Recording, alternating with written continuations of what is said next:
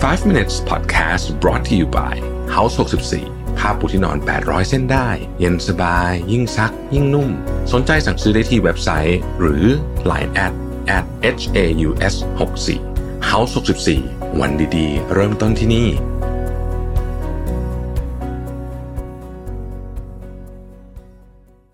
สวัสดีครับ 5 minutes นะครับ คุณอยู่กับโรบิทานอุตสาหะครับ เอ่อ ผมไปได้หนังสือเล่มหนึ่งมา ชื่อ The Rules of Everything นะครับ ซึ่งไปได้มาที่สนามบินนะฮะ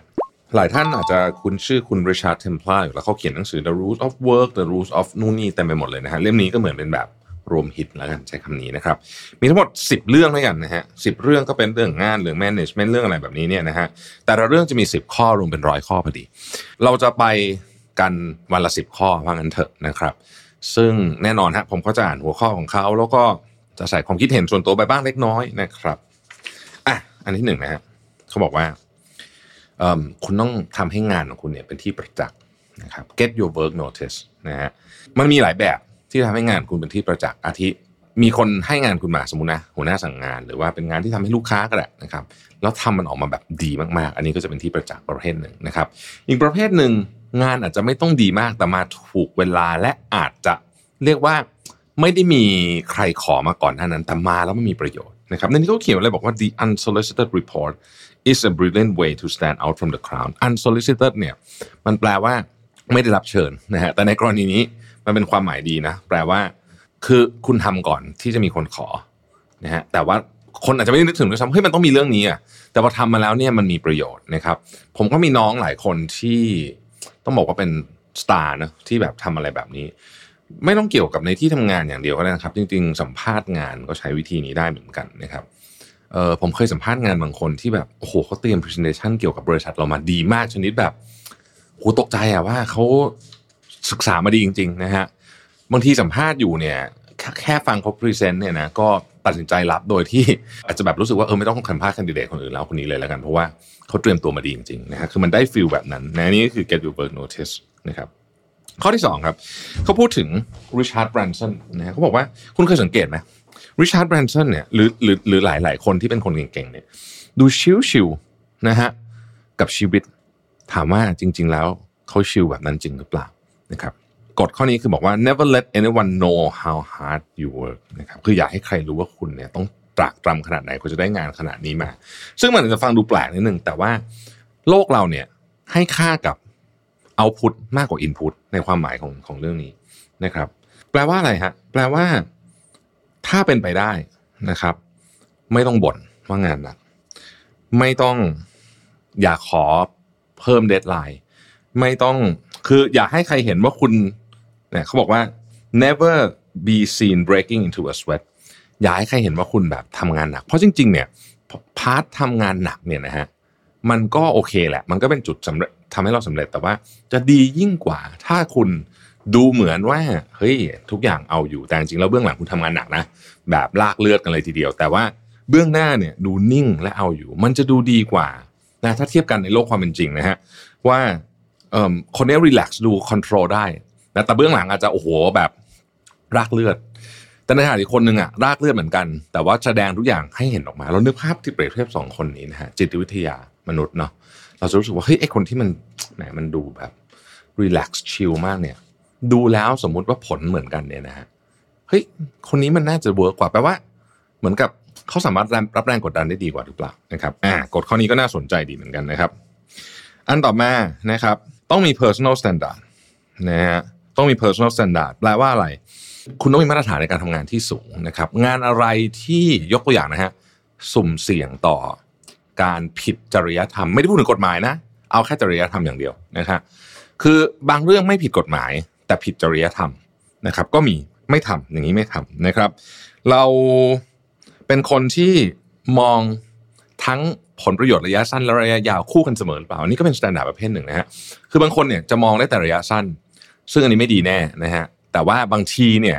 นะครับคนที่มองแต่ระยะยาวเกินไปเนี่ย บางทีตอนเนี้ยบางทีมันมีไฟไหม้ไง มันต้องจัดการเรื่องไฟไหม้ก่อนนะเพราะฉะนั้นคนที่สามารถมองระยะสั้นระยะยาวคู่กันไปได้เนี่ยนะครับ ก็ถือว่าจะเป็นคนที่เนี่ยมี standard สูงนะครับ ข้อต่อมาคือหา niche ของตัวเอง การหา niche ของตัวเองเนี่ยเป็นเรื่องที่สำคัญ เพราะว่ามนุษย์เราเนี่ยนะครับจะมีความสามารถที่แตกต่างกันออกไป แล้วใน niche บางอย่างเนี่ยมันอาจจะเกี่ยวหรือ ไม่อาจจะไม่ใช่ feature หลักของงานคุณ แต่มันช่วยงานคุณดีขึ้นมาได้ ยกตัวอย่างนะครับ สมมุติว่าคุณทำงานอะไรก็ได้ แต่ว่าคุณเก่ง Power BI หรือ Tableau ก็คือการแสดงผลที่เป็นหน้า dashboard คุณทำมันเก่งมากเลยเนี่ยนะคุณอาจจะเป็น marketing ก็ได้เป็นเซลล์ก็ได้นะครับการทำ Power BI ถามว่าเป็นหน้าที่หลักของคุณไหมถ้าคุณเป็นเซลล์หน้าที่หลักคุณคือขายของ แต่ว่าถ้าเกิดคุณเก่งเรื่องนี้ด้วยเนี่ย คุณจะเป็นเซลล์ที่เก่งเรื่องข้อมูลด้วยนะฮะ ซึ่งมันก็จะช่วยให้คุณเหมือนกับมีที่ยืนที่เข้มข้นขึ้นไปคนแบบนี้จะมีโอกาสเติบโตมากกว่าคนอื่นนะครับ ข้อนี้ผมชอบมากครับ ต้องพูดเป็นภาษาอังกฤษเลยฮะอันนี้แม่ผมชอบพูดบ่อยๆนะครับ under promise and over deliver เสมอ สมมติว่าเราบอกว่าเดี๋ยวจะทำให้ร้อยนะฮะจะส่งให้ร้อยยี่สิบเดี๋ยวจะทำให้แปดสิบจะส่งให้ร้อยแบบนี้ไม่เอากับกันนะ สัญญาร้อยส่งแปดสิบไม่ได้นะครับ การทำแบบนี้ได้เนี่ย มันต้องอาศัยวินัยสูงมาก นะครับ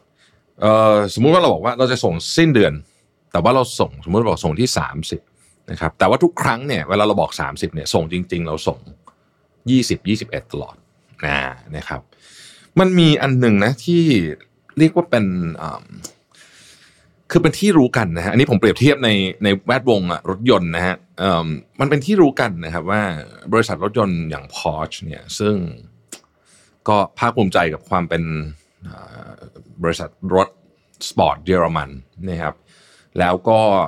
มีเป็นรถสปอร์ตที่มีเขาเรียกว่ามีความน่าเชื่อถือสูงแปลว่า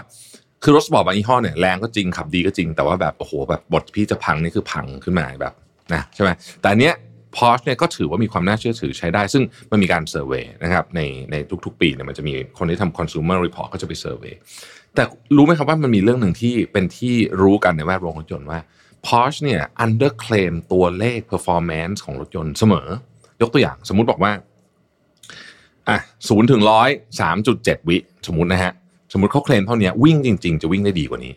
ซึ่งบริษัทอื่นมันมักจะตรงกันข้ามกัน คือปกติเคลมเท่านี้นะฮะวิ่งจริง ๆ วิ่งช้ากว่านี้ เพราะว่าที่เขาเคลมส่วนใหญ่บริษัทรถคันอื่นนะมันจะเป็น condition ที่คนปกติทำไม่ได้นะครับ เช่นต้องใช้ยางอันนี้ต้องไอ้นู่นไอ้นี่อะไรอย่างเงี้ยนะ เออเราก็ต้องแบบออกตัวรถแบบที่แบบนักแข่งขับอะไรอย่างเงี้ยแต่ว่า Porsche เขาไม่ทำแบบนั้น เพราะฉะนั้นโดยเฉพาะรุ่นที่เป็นรุ่นแพงๆของเขานะพวก 911 อะไรอย่างเงี้ยเนี่ยนะฮะ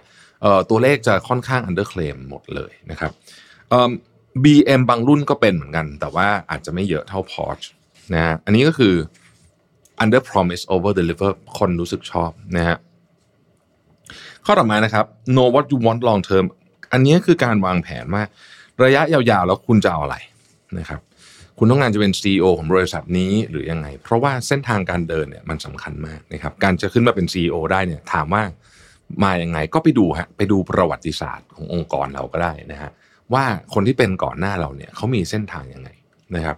แน่นอนมันไม่ได้มาเป๊ะๆเหมือนกันทุกคนบางทีก็อาจจะมาจากคนนอกบางนู่นนี่แต่ว่าคุณจะเริ่มเห็นแพทเทิร์นหรือเริ่มเห็นอะไรบางอย่างนะครับแต่ก็อย่าลืมนะครับว่าตำแหน่งใดตำแหน่งหนึ่งเนี่ย ในช่วงเวลาใดช่วงเวลาหนึ่งเนี่ยมันคือณโมเมนต์นั้น เมื่อผ่านไปอีก 5 ปี 10 ปี มันก็จะต้องเป็นอีกแบบหนึ่งนะครับ สังเกตได้ว่าคนที่นั่งเป็น CEO ยาวๆนะครับ แล้วยังทำหน้าที่ได้อย่างดีนะ ไม่ใช่นั่งเพราะว่า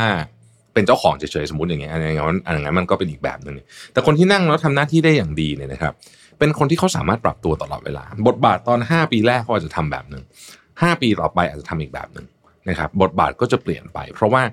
ในแต่ละช่วงแต่ละเวลาของบริษัทเนี่ยผู้นำไม่ว่าจะเป็นใครก็ตามจะเป็น CEO จะเป็น C level ต่างๆ หรือ Director เนี่ยก็จะมีความต้องการที่ไม่เหมือนกันนะครับ ความต้องการของบริษัทจะไม่เหมือนกันเลยนะฮะข้อที่ 7 ครับ ง่ายมากครับ do not gossip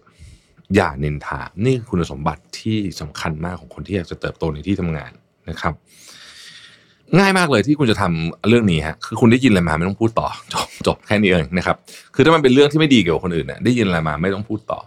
หรือถ้าคุณอยากจะพูดประเด็นอะไรที่มีความละเอียดอ่อนกับใครสักคนหนึ่งพูดต่อหน้าเขาเลยนะครับ ไม่ต้องพูดหลับหลังนะฮะเนี่ยในนี้เขาเขียนว่า gossiping is an occupation for idle minds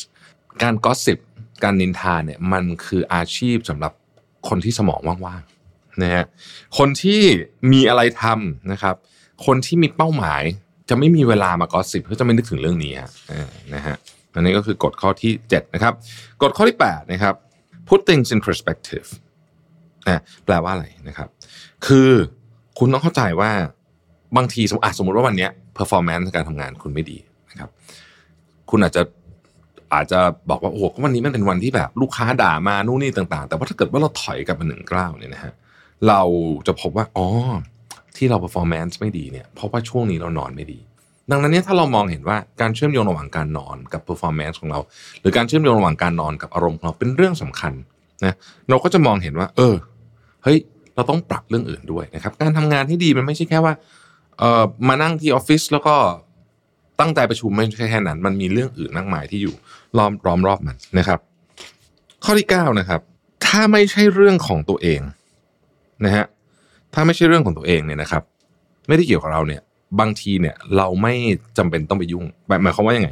นะครับ คือ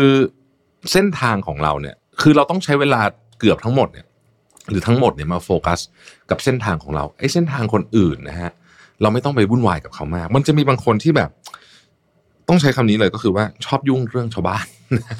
คือไปสนใจเขาหมดว่าคนนู้นคนนี้จะทำอะไรไปจัดเขานู่นนี่ต่างๆนานาไม่ต้องไปยุ่งเขาฮะโฟกัสที่เส้นทางของตัวเอง นอกจากว่ามันเกี่ยวกับคุณ สุดท้ายนะฮะทำตัวให้เป็นคนที่พึ่งพาได้อ่าแปลเป็นภาษาไทยแบบนี้นะครับ คือคนที่พึ่งพาได้เนี่ยนะฮะเป็นยังไง เป็นคนที่ผมใช้คำว่ามาชัวนะอายุเท่าไหร่ก็มาชัวได้นะครับมาชัวก็คือ มีความเป็นผู้ใหญ่ มีความรับผิดชอบนะครับ พูดแล้วสามารถจัดการได้นะฮะไม่ไม่คลุมเครือ เข้าใจว่าตัวเองกำลังทำอะไรอยู่ เข้าใจว่าสิ่งใดที่เราทำได้ และสำคัญกว่านั้นคือ เข้าใจว่าสิ่งใดที่เราทำไม่ได้ เราจะได้ไม่ไปสัญญากับสิ่งนั้น พูดตรงไปตรงมาเกี่ยวกับความสามารถของตัวเองและนี่คือลักษณะของคนที่มาชัวร์และพึ่งพาได้นะครับ นี่คือ 10 ข้อนะครับ the rules of work สำหรับวันนี้นะครับ เดี๋ยวติดตามตอนต่อไป พรุ่งนี้นะฮะก็จะเรียงกันไปเรื่อยๆ แล้วก็พอจบซีรีส์นี้เนี่ยเดี๋ยวเราจะทำเป็นลองเพลงครับ ก็คือจะเอาทั้งหมดเลยเนี่ยนะฮะทุกตอนเนี่ยมารวมกันนะครับ ขอบคุณที่ติดตาม 5 minutes นะครับ แล้วพบกันใหม่พรุ่งนี้ สวัสดีครับ สวัสดีครับ 5 minutes นะครับ เรายังอยู่กับ The Rules of Everything Series นะฮะวันนี้เราจะมากับตอนที่ 2 ก็คือ The Rules of Management นะครับ ซึ่งมันจะมี 2 part ด้วยกัน part แรกจะเป็นการ manage คนอื่นนะครับ อีก part นึงการ manage ตัวเองนะครับ มี 10 ข้อนะฮะ มีอะไรกันบ้างเราไปเริ่มกันเลยนะครับ อันที่หนึ่งเนี่ยเขาบอกว่าเวลาคุณจะ manage ทีมเนี่ย คุณต้องให้ทีมคุณเนี่ยมีส่วนร่วมกับภารกิจนั้นๆ ในนี้เขาใช้คำว่า emotionally involved พูดง่ายคือ in นะฮะ เราใช้คำว่า engagement หรืออะไรก็ได้นะครับ เพราะว่า ถ้าคนไม่อินไม่รู้สึกว่าเขามีส่วนร่วมไม่รู้สึกว่าไอ้นี่มันเป็นธุระโครงการอะไรของเขาเนี่ยนะฮะเราก็จะทำงานแบบให้มันจบๆไปอะนะฮะแต่ว่าถ้าเกิดว่าเขารู้สึกว่าเขามีส่วนร่วมนะฮะเขาจะทำงานแบบที่ดีมากขึ้น เขาจะดึงศักยภาพของเขาขึ้นมามากขึ้นคำถามคือ คุณจะให้คนมีส่วนร่วมได้อย่างไรนะฮะวิธีการก็คือว่าคุณต้องแสดงให้เห็นว่างานนั้นๆเนี่ยนะครับที่เขากำลังทำอยู่ มันส่งผลต่อชีวิตผู้อื่นอย่างไรบ้าง เขาบอกว่าแน่นอนถ้าเกิดว่าคุณทำโรงพยาบาลนะฮะมันก็ชัดเจนละเราบอกได้ชัดเจนว่า คนที่ทำงานในโรงพยาบาลทุกคนเนี่ยมีส่วนช่วยในการรักษาชีวิตของผู้อื่นไว้ชัดเจนนะครับ แต่ว่าถ้าเกิดว่าคุณทำบริษัทอย่างผมอะหรือว่าทำ advertising agency อย่างเงี้ยนะฮะเราจะบอกได้ยังไงบ้างในนี้เขาบอกเฮ้ยจริงๆอะทุกบริษัทมันมีมุมเหมือนกันนะครับ คุณเป็นบริษัทโฆษณา สมมติว่าคุณทำ product ให้กับแบรนด์ไทยสักแบรนด์ คุณมีโอกาสพาแบรนด์ไทยแบรนด์เนี้ยไปสู่ตลาดที่กว้างมากขึ้น ให้ประเทศเป็นที่รู้จักมากขึ้น หรือยังอะผมยกตัวอย่างที่สีจันเราพยายามจะพูดเรื่องนี้ตลอดนะฮะซึ่งมันก็ได้ผลบ้างไม่ได้ผลบ้างก็ต้องบอกว่าอย่างนี้ แต่ว่าเราก็พยายามพูดนะฮะคือเฮ้ยเราอยู่เมืองไทยเนาะเราอยากทำของดีให้คนไทยได้ใช้ แล้วก็ลูกค้าเราที่ต่างประเทศได้ใช้ด้วยนะครับ เป็นของดีที่เรียกว่ามีความยึดโยงกับความเป็นประเทศไทยนะครับ ในขณะเดียวกันก็มีราคาดีแล้วก็คือ value ก็ดีด้วย นะอะไรอย่างนี้นะฮะส่วนที่ Mission to the Moon เนี่ยเราก็บอกว่าเราอยากเป็นเพื่อนนะครับ คู่คิดในการช่วยให้ชีวิตของทุกคนเนี่ยดีขึ้นในแบบที่ตัวเองอยากทำนะฮะเป็นเพื่อนกันเดินไปด้วยกันนะครับในนี้เขาก็มีโค้ดนึงเขาบอกว่า get them convinced because it is true of course that what they do make a difference คือคือคุณต้องโน้มน้าวให้ได้เพราะจริงๆแล้วเนี่ยสิ่งที่พวกเขาทำเนี่ยมันต่างล้วนแล้วแต่สร้างความแตกต่างในชีวิตผู้คนทั้งสิ้น นะครับมันไม่ได้ทำแค่เพียงความเจริญรุ่งเรืองกับบริษัท แต่มันยังสร้างความแตกต่างให้กับชีวิตผู้คนว่านี่เป็นวิธีที่สำคัญที่สุดอันแรกนะครับ ข้อที่สองนี่เขาบอกว่า เราต้องยอมรับข้อจำกัดของทุกคน เพราะทุกคนมีข้อจำกัดรวมถึงยอมรับข้อจำกัดของตัวเองด้วยนะครับ บางคนเนี่ยบริหารจัดการงานดี แต่ทำงานละเอียดไม่เป็น บางคนละเอียดมากบริหารจัดการภาพใหญ่ไม่เป็น บางคนโอ้โหมันมากมายไก่กองนะครับ ถ้าเราพยายามจะทำให้ทุกคนเป็นทุกๆอย่างเนี่ย นะฮะคือเรามีเหมือนมีแม่พิมพ์อยู่อันหนึ่งอะเราก็บอกว่าเฮ้ยทุกคนต้องมาฟิตอยู่ในแม่พิมพ์อันนี้นะนะฮะมันก็มันไม่ได้อะนะฮะถ้าเกิดว่าเรามีทีมเราเรารู้ทุกคนมีข้อจำกัด เราเองก็มีข้อจำกัดนะครับ พอเรายอมรับข้อจำกัดอะเราถึงรู้ว่าลิมิตของแต่ละคนเป็นเท่าไหร่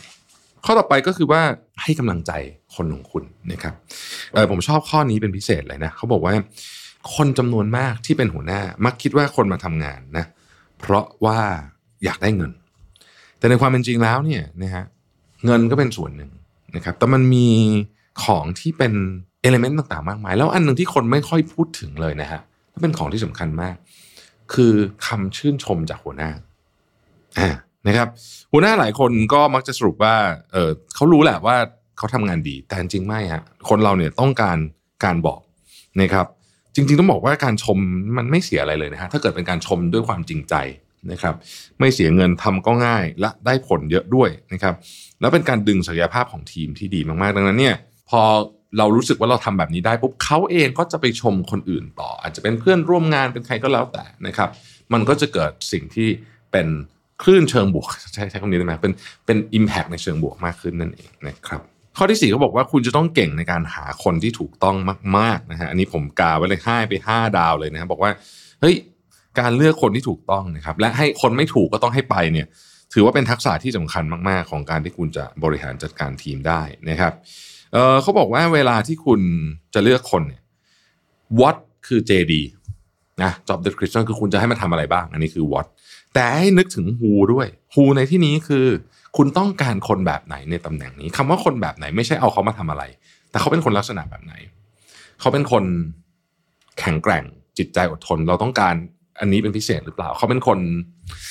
พูดเยอะพูดน้อย คือมันจะมีลักษณะแบบนี้ที่เรา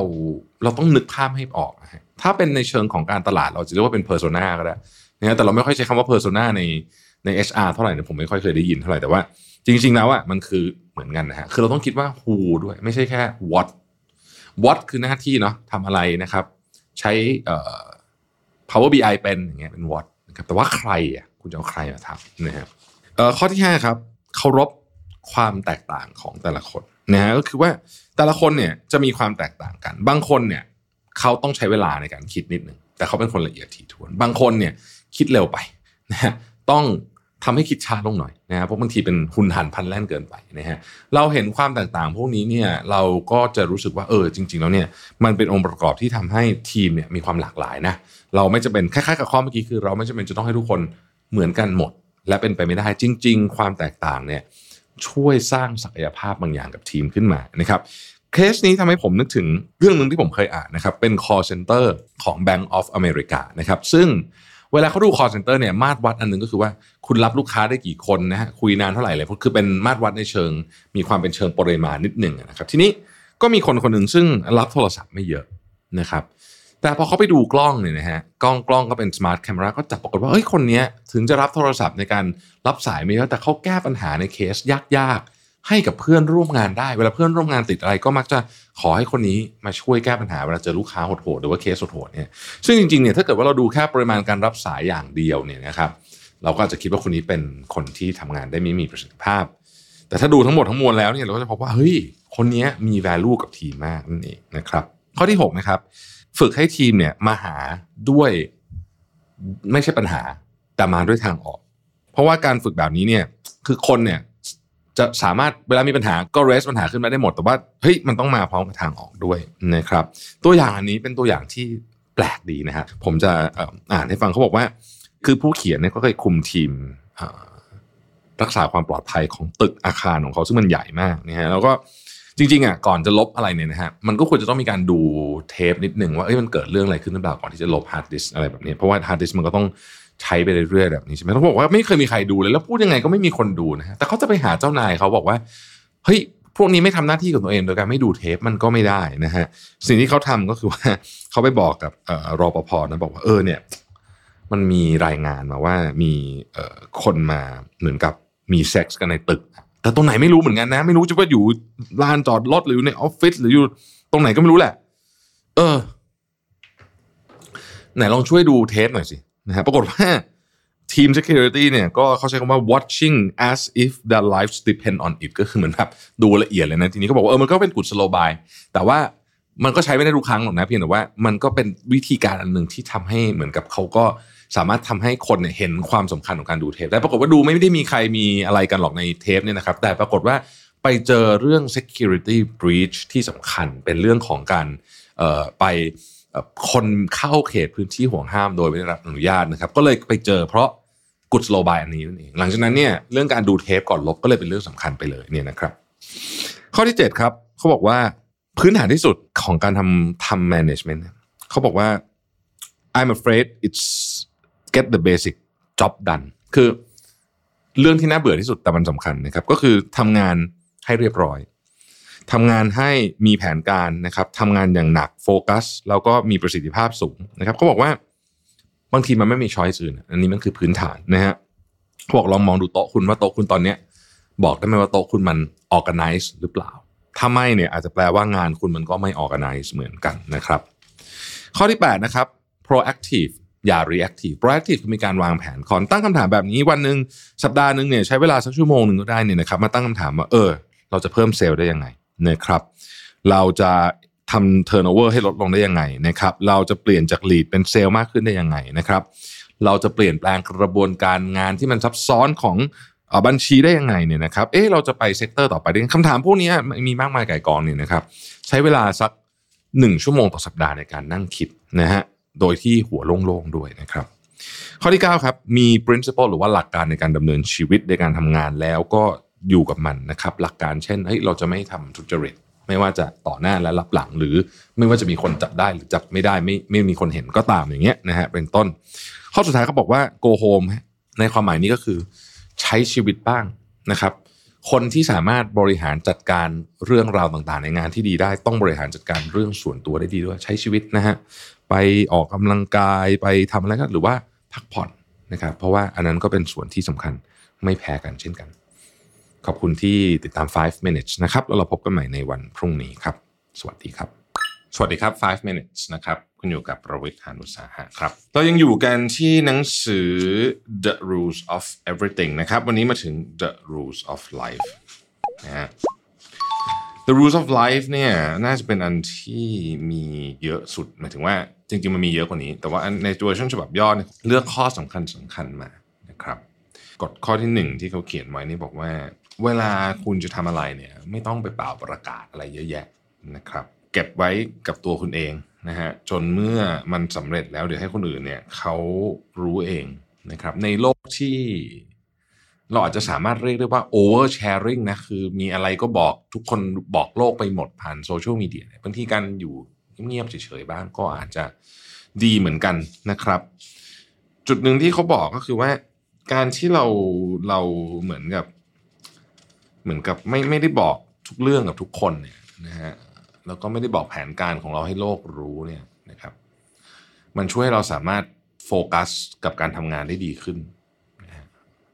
เพราะไม่ต้องมีแรงกดดันอะไรมาเพิ่มเติมนอกจากแรงกดดันที่มันมาจากแผนการของเราซึ่งส่วนใหญ่มันก็จะกดดันพอสมควรอยู่แล้วนะครับกฎข้อที่สองครับคุณจะอายุเยอะขึ้นนะคือ you get older but not necessarily wiser คุณจะอายุเยอะขึ้นแต่ไม่ได้แปลว่าคุณจะชาญฉลาดหรือว่ามีความเฉลียวฉลาดมากขึ้นนะครับเขาบอกว่ามันมีคำพูดเนาะที่บอกว่าเวลาเราเนี่ย when you get older you get wiser นะครับเขาบอกว่ามันไม่จำเป็นเสมอไปนะ เพราะว่าจริงอยู่ที่เราก็จะเจอประสบการณ์ต่างๆ มากมาย แต่ว่าไอ้ wisdom หรือว่าแปลเป็นว่าความรอบรู้เฉลียวฉลาดอะไรแบบนี้เนี่ยนะฮะมันไม่ได้เกี่ยวกับว่าคุณเจอประสบการณ์เยอะๆ หรือว่าคุณทำผิดเยอะๆนะแต่ว่าคุณรู้วิธีการเรียนรู้จากมันหรือเปล่านะครับและสามารถออกจากเหตุการณ์ต่างๆ ในชีวิตของคุณเนี่ยนะฮะโดยยังคงรักษาเกียรติยศ แล้วก็รักษาความ sanity ก็คือความปกตินะฮะ insanity คือความบ้าคลั่งใช่ไหมคือยังยังคงรักษาความปกติของจิตใจของคุณไว้ได้หรือเปล่านะครับกฎข้อที่สามครับเขาบอกว่า คุณต้องยอมรับตัวเองซะก่อนนะฮะเส้นทางสู่การพัฒนาให้เราไปจุดที่เราอยากจะไปเนี่ยมันต้องเริ่มต้นจากการยอมรับตัวเองก่อนนะครับการยอมรับตัวเองไม่ได้หมายความว่า ฉันจะอยู่แค่นี้แหละไม่ใช่เราต้องยอมรับก่อนว่าเรามีข้อดีข้อเสียอะไรบ้างณวันนี้เราเป็นยังไงบ้างนะครับ ข้อจำกัดของเรามีอะไรบ้างนะครับ ทุกคนก็ไม่ได้ทำทุกอย่างได้ โดยไม่มีข้อจำกัดใช่ไหมเพราะฉะนั้นเนี่ยถ้าเรายอมรับตัวเองได้นะครับ เราเริ่มเข้าใจตัวเองได้เนี่ย มันเป็นจุดเริ่มต้นที่เขาเรียกว่ามันเป็นพื้นที่ที่ตั้งอยู่บนความเป็นจริงนะครับซึ่งเราจะพัฒนาจากตรงนั้นน่ะได้แบบ แข็งแรงเป็นเรื่องเป็นราว ไม่ได้เป็นแค่เปลือกเท่านั้นนะครับ ข้อที่สี่ฮะเขาบอกว่า dedicate your life to something นะครับให้ลองอุทิศชีวิตของคุณกับเรื่องอะไรบางอย่าง อย่างน้อยในช่วงเวลาใดช่วงเวลาหนึ่งนะฮะซึ่งอันนี้ก็อาจจะหมายถึงว่าจริง ๆ แล้วเนี่ย ชีวิตคนเราถ้ามีเป้าหมายนะฮะมีมีอะไรที่มันใหญ่กว่าตัวเราเองนะฮะแค่ที่จะทำให้เรามีความสุขคนเดียวเนี่ยนะครับ ชีวิตมันก็จะมันก็จะมีความหมายขึ้นมานะครับ ข้อที่ห้าเขาบอกว่า no fear no surprise no hesitation no doubt นะครับแปลว่าอะไรฮะ no fear ในที่นี้นะครับเขาคือไม่มีความกลัวก็ไม่ใช่ว่าคนเราไม่มีความกลัวอย่างไรก็ดีเนี่ย เราเราต้องบอกว่าเมื่อเราตัดสินใจจะทำอะไรสักอย่างไปแล้วเนี่ยนะครับ ไม่ต้องกลัว มันก็จะอาจจะมีข้อผิดพลาดมีอะไร แต่ว่าถ้าเราตัดสินใจจะทำแล้วนะครับ ก็ต้องเดินหน้า อันนี้คืออันแรกนะครับ no surprise แปลว่าอะไร แปลว่าจริง ๆ เนี่ย คือจริง ๆ ชีวิตเราเต็มไปด้วยความ คือคือเออเราอาจจะรู้สึกว่ามันเต็มไปด้วยสิ่งที่ไม่แน่นอน แต่ว่าจริงๆเขาบอกว่าทุกอย่างเนี่ยมันเกิดขึ้นเนี่ยด้วยการมีเหตุปีผลของมันในที่นี้หมายถึงว่า ก่อนจะเกิดเรื่องนี้ขึ้นมาเนี่ยนะครับ มันมักจะมีอะไรที่เราทำก่อนหน้านั้นอยู่แล้วนะครับ ถ้าคุณดูชีวิตอย่างละเอียดละออนะครับ คุณจะพบว่าระหว่างก่อนที่เรื่องบางอย่างมันจะเกิดขึ้นเนี่ย มันมีคำใบ้อยู่เต็มไปหมดเลยนะฮะสิ่งที่เขาพยายามจะบอกคือว่า เวลาเราอยู่ดีรู้สึกแบบเฮ้ยเอ่อโหไอ้นี่มันเกิดขึ้นมากับฉันได้ยังไงเนี่ยนะฮะบางทีมันมันไม่ได้น่าตกใจหรือว่าน่าน่าเซอร์ไพรส์ขนาดนั้น เพราะว่าจริง ๆอะมันมีคำใบ้อยู่แล้วนะครับ ข้อต่อไปคือ no hesitation นะฮะ no hesitation ก็คือว่า อย่าไปลังเลนะฮะเวลาจะทำก็ทำไม่ทำก็ไม่ทำนะครับจังหวะของการลังเลเนี่ยมันมันทำให้เราเสียเวลา นะครับบางคนลังเลนั่นอะไรคือเป็นปีนะฮะคือไม่ไม่ใช่ว่าลังเลกันนิดๆเพราะฉะนั้นมันเสียเวลาจะทำก็ทำไม่ทำก็ไม่ทำตัดสินใจเอาสักอย่างหนึ่งนะครับ แล้วก็อยากกลับไปกลับมา no doubt นี่หมายถึงว่า คือเมื่อคุณตัดสินใจได้แล้วว่าจะทำหรือไม่ทำอะไรเนี่ยนะฮะก็ไปเลยฮะอย่ากลับไปกลับมาอย่าแบบโอ้จะแบบเอ๊ะจะเอาไงดีนู่นนี่นะครับ ก็หยุดไอความคิดเรื่องกลับไปกลับมา แล้วก็ลงมือทำแล้วก็แก้ปัญหาไปแล้วก็เดินหน้าต่อไปนะครับเพราะว่ามันจะทำให้คุณมั่นใจ และมีคอมมิชเมนต์กับเรื่องนั้นๆนะครับข้อที่ 6 คือเฮ้ยมันมันไม่เป็นไรนะ ถ้าคุณจะยอมแพ้บ้างในบางครั้งนะครับ เพราะว่าในบางครั้งเนี่ยนะฮะบางทีมันมันก็ไม่ใช่จริง ๆนะครับ มันเคยมีรัฐมนตรีคนหนึ่งในรัฐบาลของอังกฤษเนี่ยนะเขาเขียนถึงนะเขาบอกว่า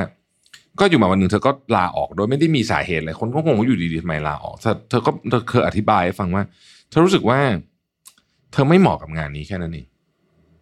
นะฮะเธอก็ก็ก็โอเคก็ก็งั้นก็ไม่เอาดีกว่านะครับเพราะว่าหาให้คนที่เหมาะกว่ามาทำดีกว่า อย่างเงี้ยนะฮะ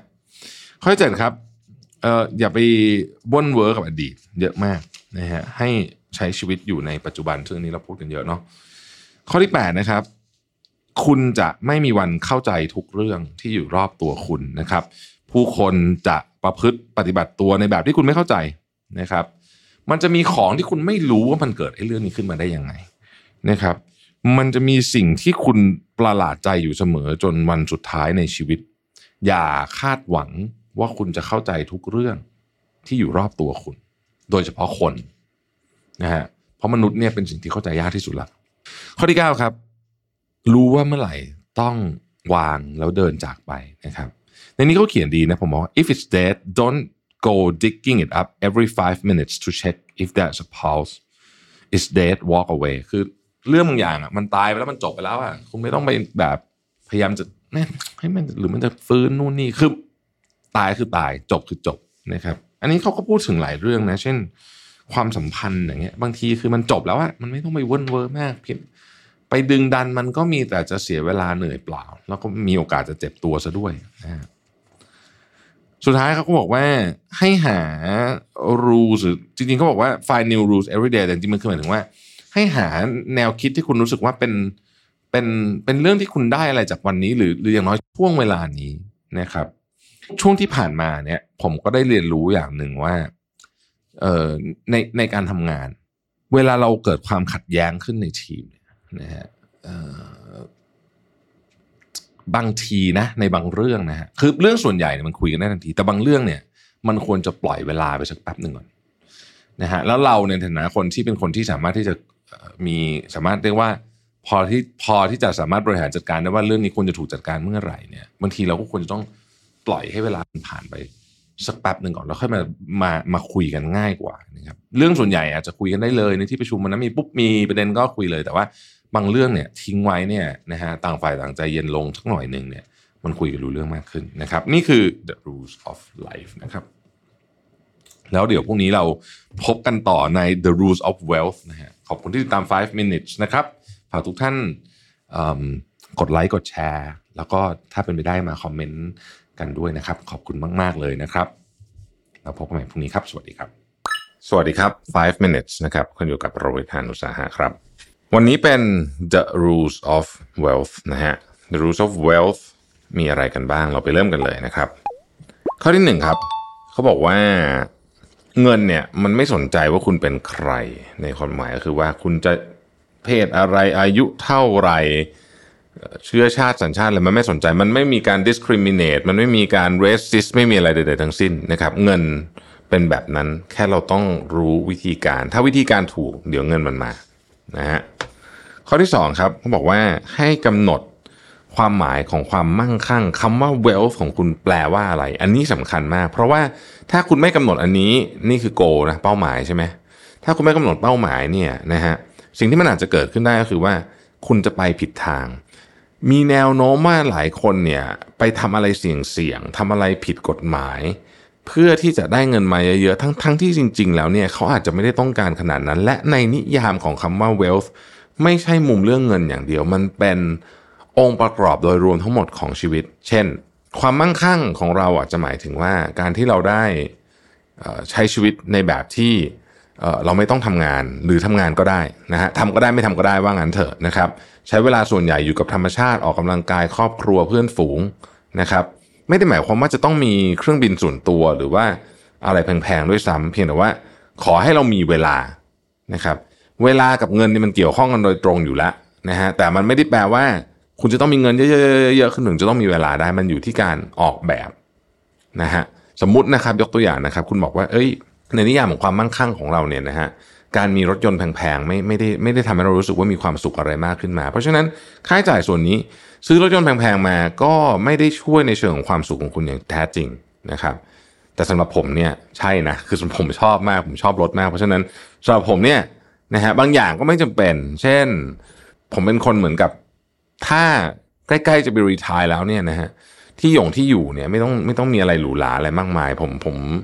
ขอให้มันมันมันเย็นแล้วก็แล้วก็สะอาดก็พอแล้วนะครับ ไม่ต้องใหญ่โตอะไร เพราะว่าโดยส่วนตัวแล้วเนี่ยลึกๆเป็นคนที่ไม่ได้ชอบแบบไม่ได้ไม่ได้ต้องการมีบ้านใหญ่โตเพื่อรับแขกอะไรแบบนี้อ่าเพราะว่าเป็นคนคือคือชอบอยู่แบบแบบที่ที่ของเราอะไรเงี้ยนะฮะมีมีที่ทำงานให้นิดหน่อยก็พอแล้วอะไรเงี้ยนะครับ และความเป็นจริงแล้วเนี่ย ถ้าถามผมนะส่วนตัวเนี่ยเวลของผมเนี่ยหมายถึงการได้มีโอกาสไปอยู่ในที่ต่างๆ ที่มันค่อนข้างจะใกล้ชิดธรรมชาติหน่อยหนึ่งด้วยนะครับ แล้วก็สำคัญฮะในนิยามหนึ่งของผมนะเวลเนี่ยคือการที่เรามีเวลา คือการออกแบบเรื่องการมีเวลามันต้องออกแบบเรื่องเงินไปคู่กันด้วย มันไม่ใช่ว่ามาทางใดทางหนึ่งได้นะครับ เพราะฉะนั้น จะมีเวลาได้ก็แปลว่า เอ้ย คุณจะต้องมี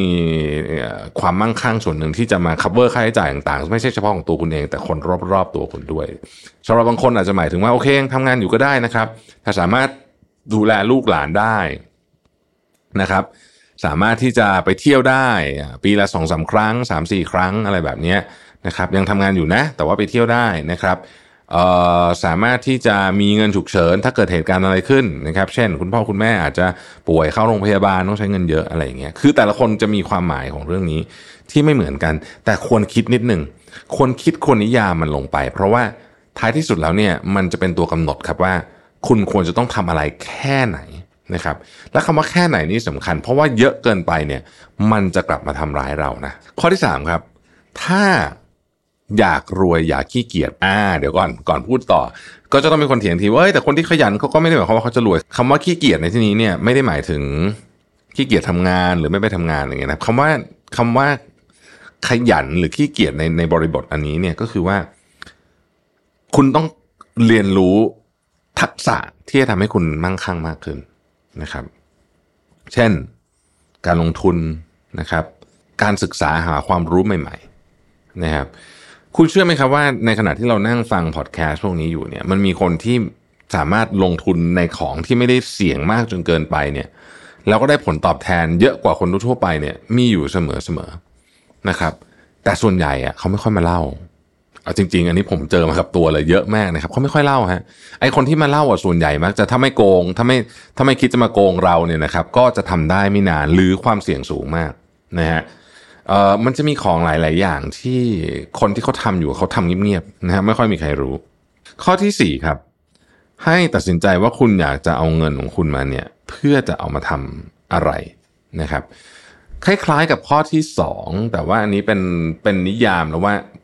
ข้อนี้มันเขียนมาเพื่อให้คุณไม่ใช้เงินในสิ่งที่มันไม่ได้ทำความสุขแท้จริงให้กับคุณ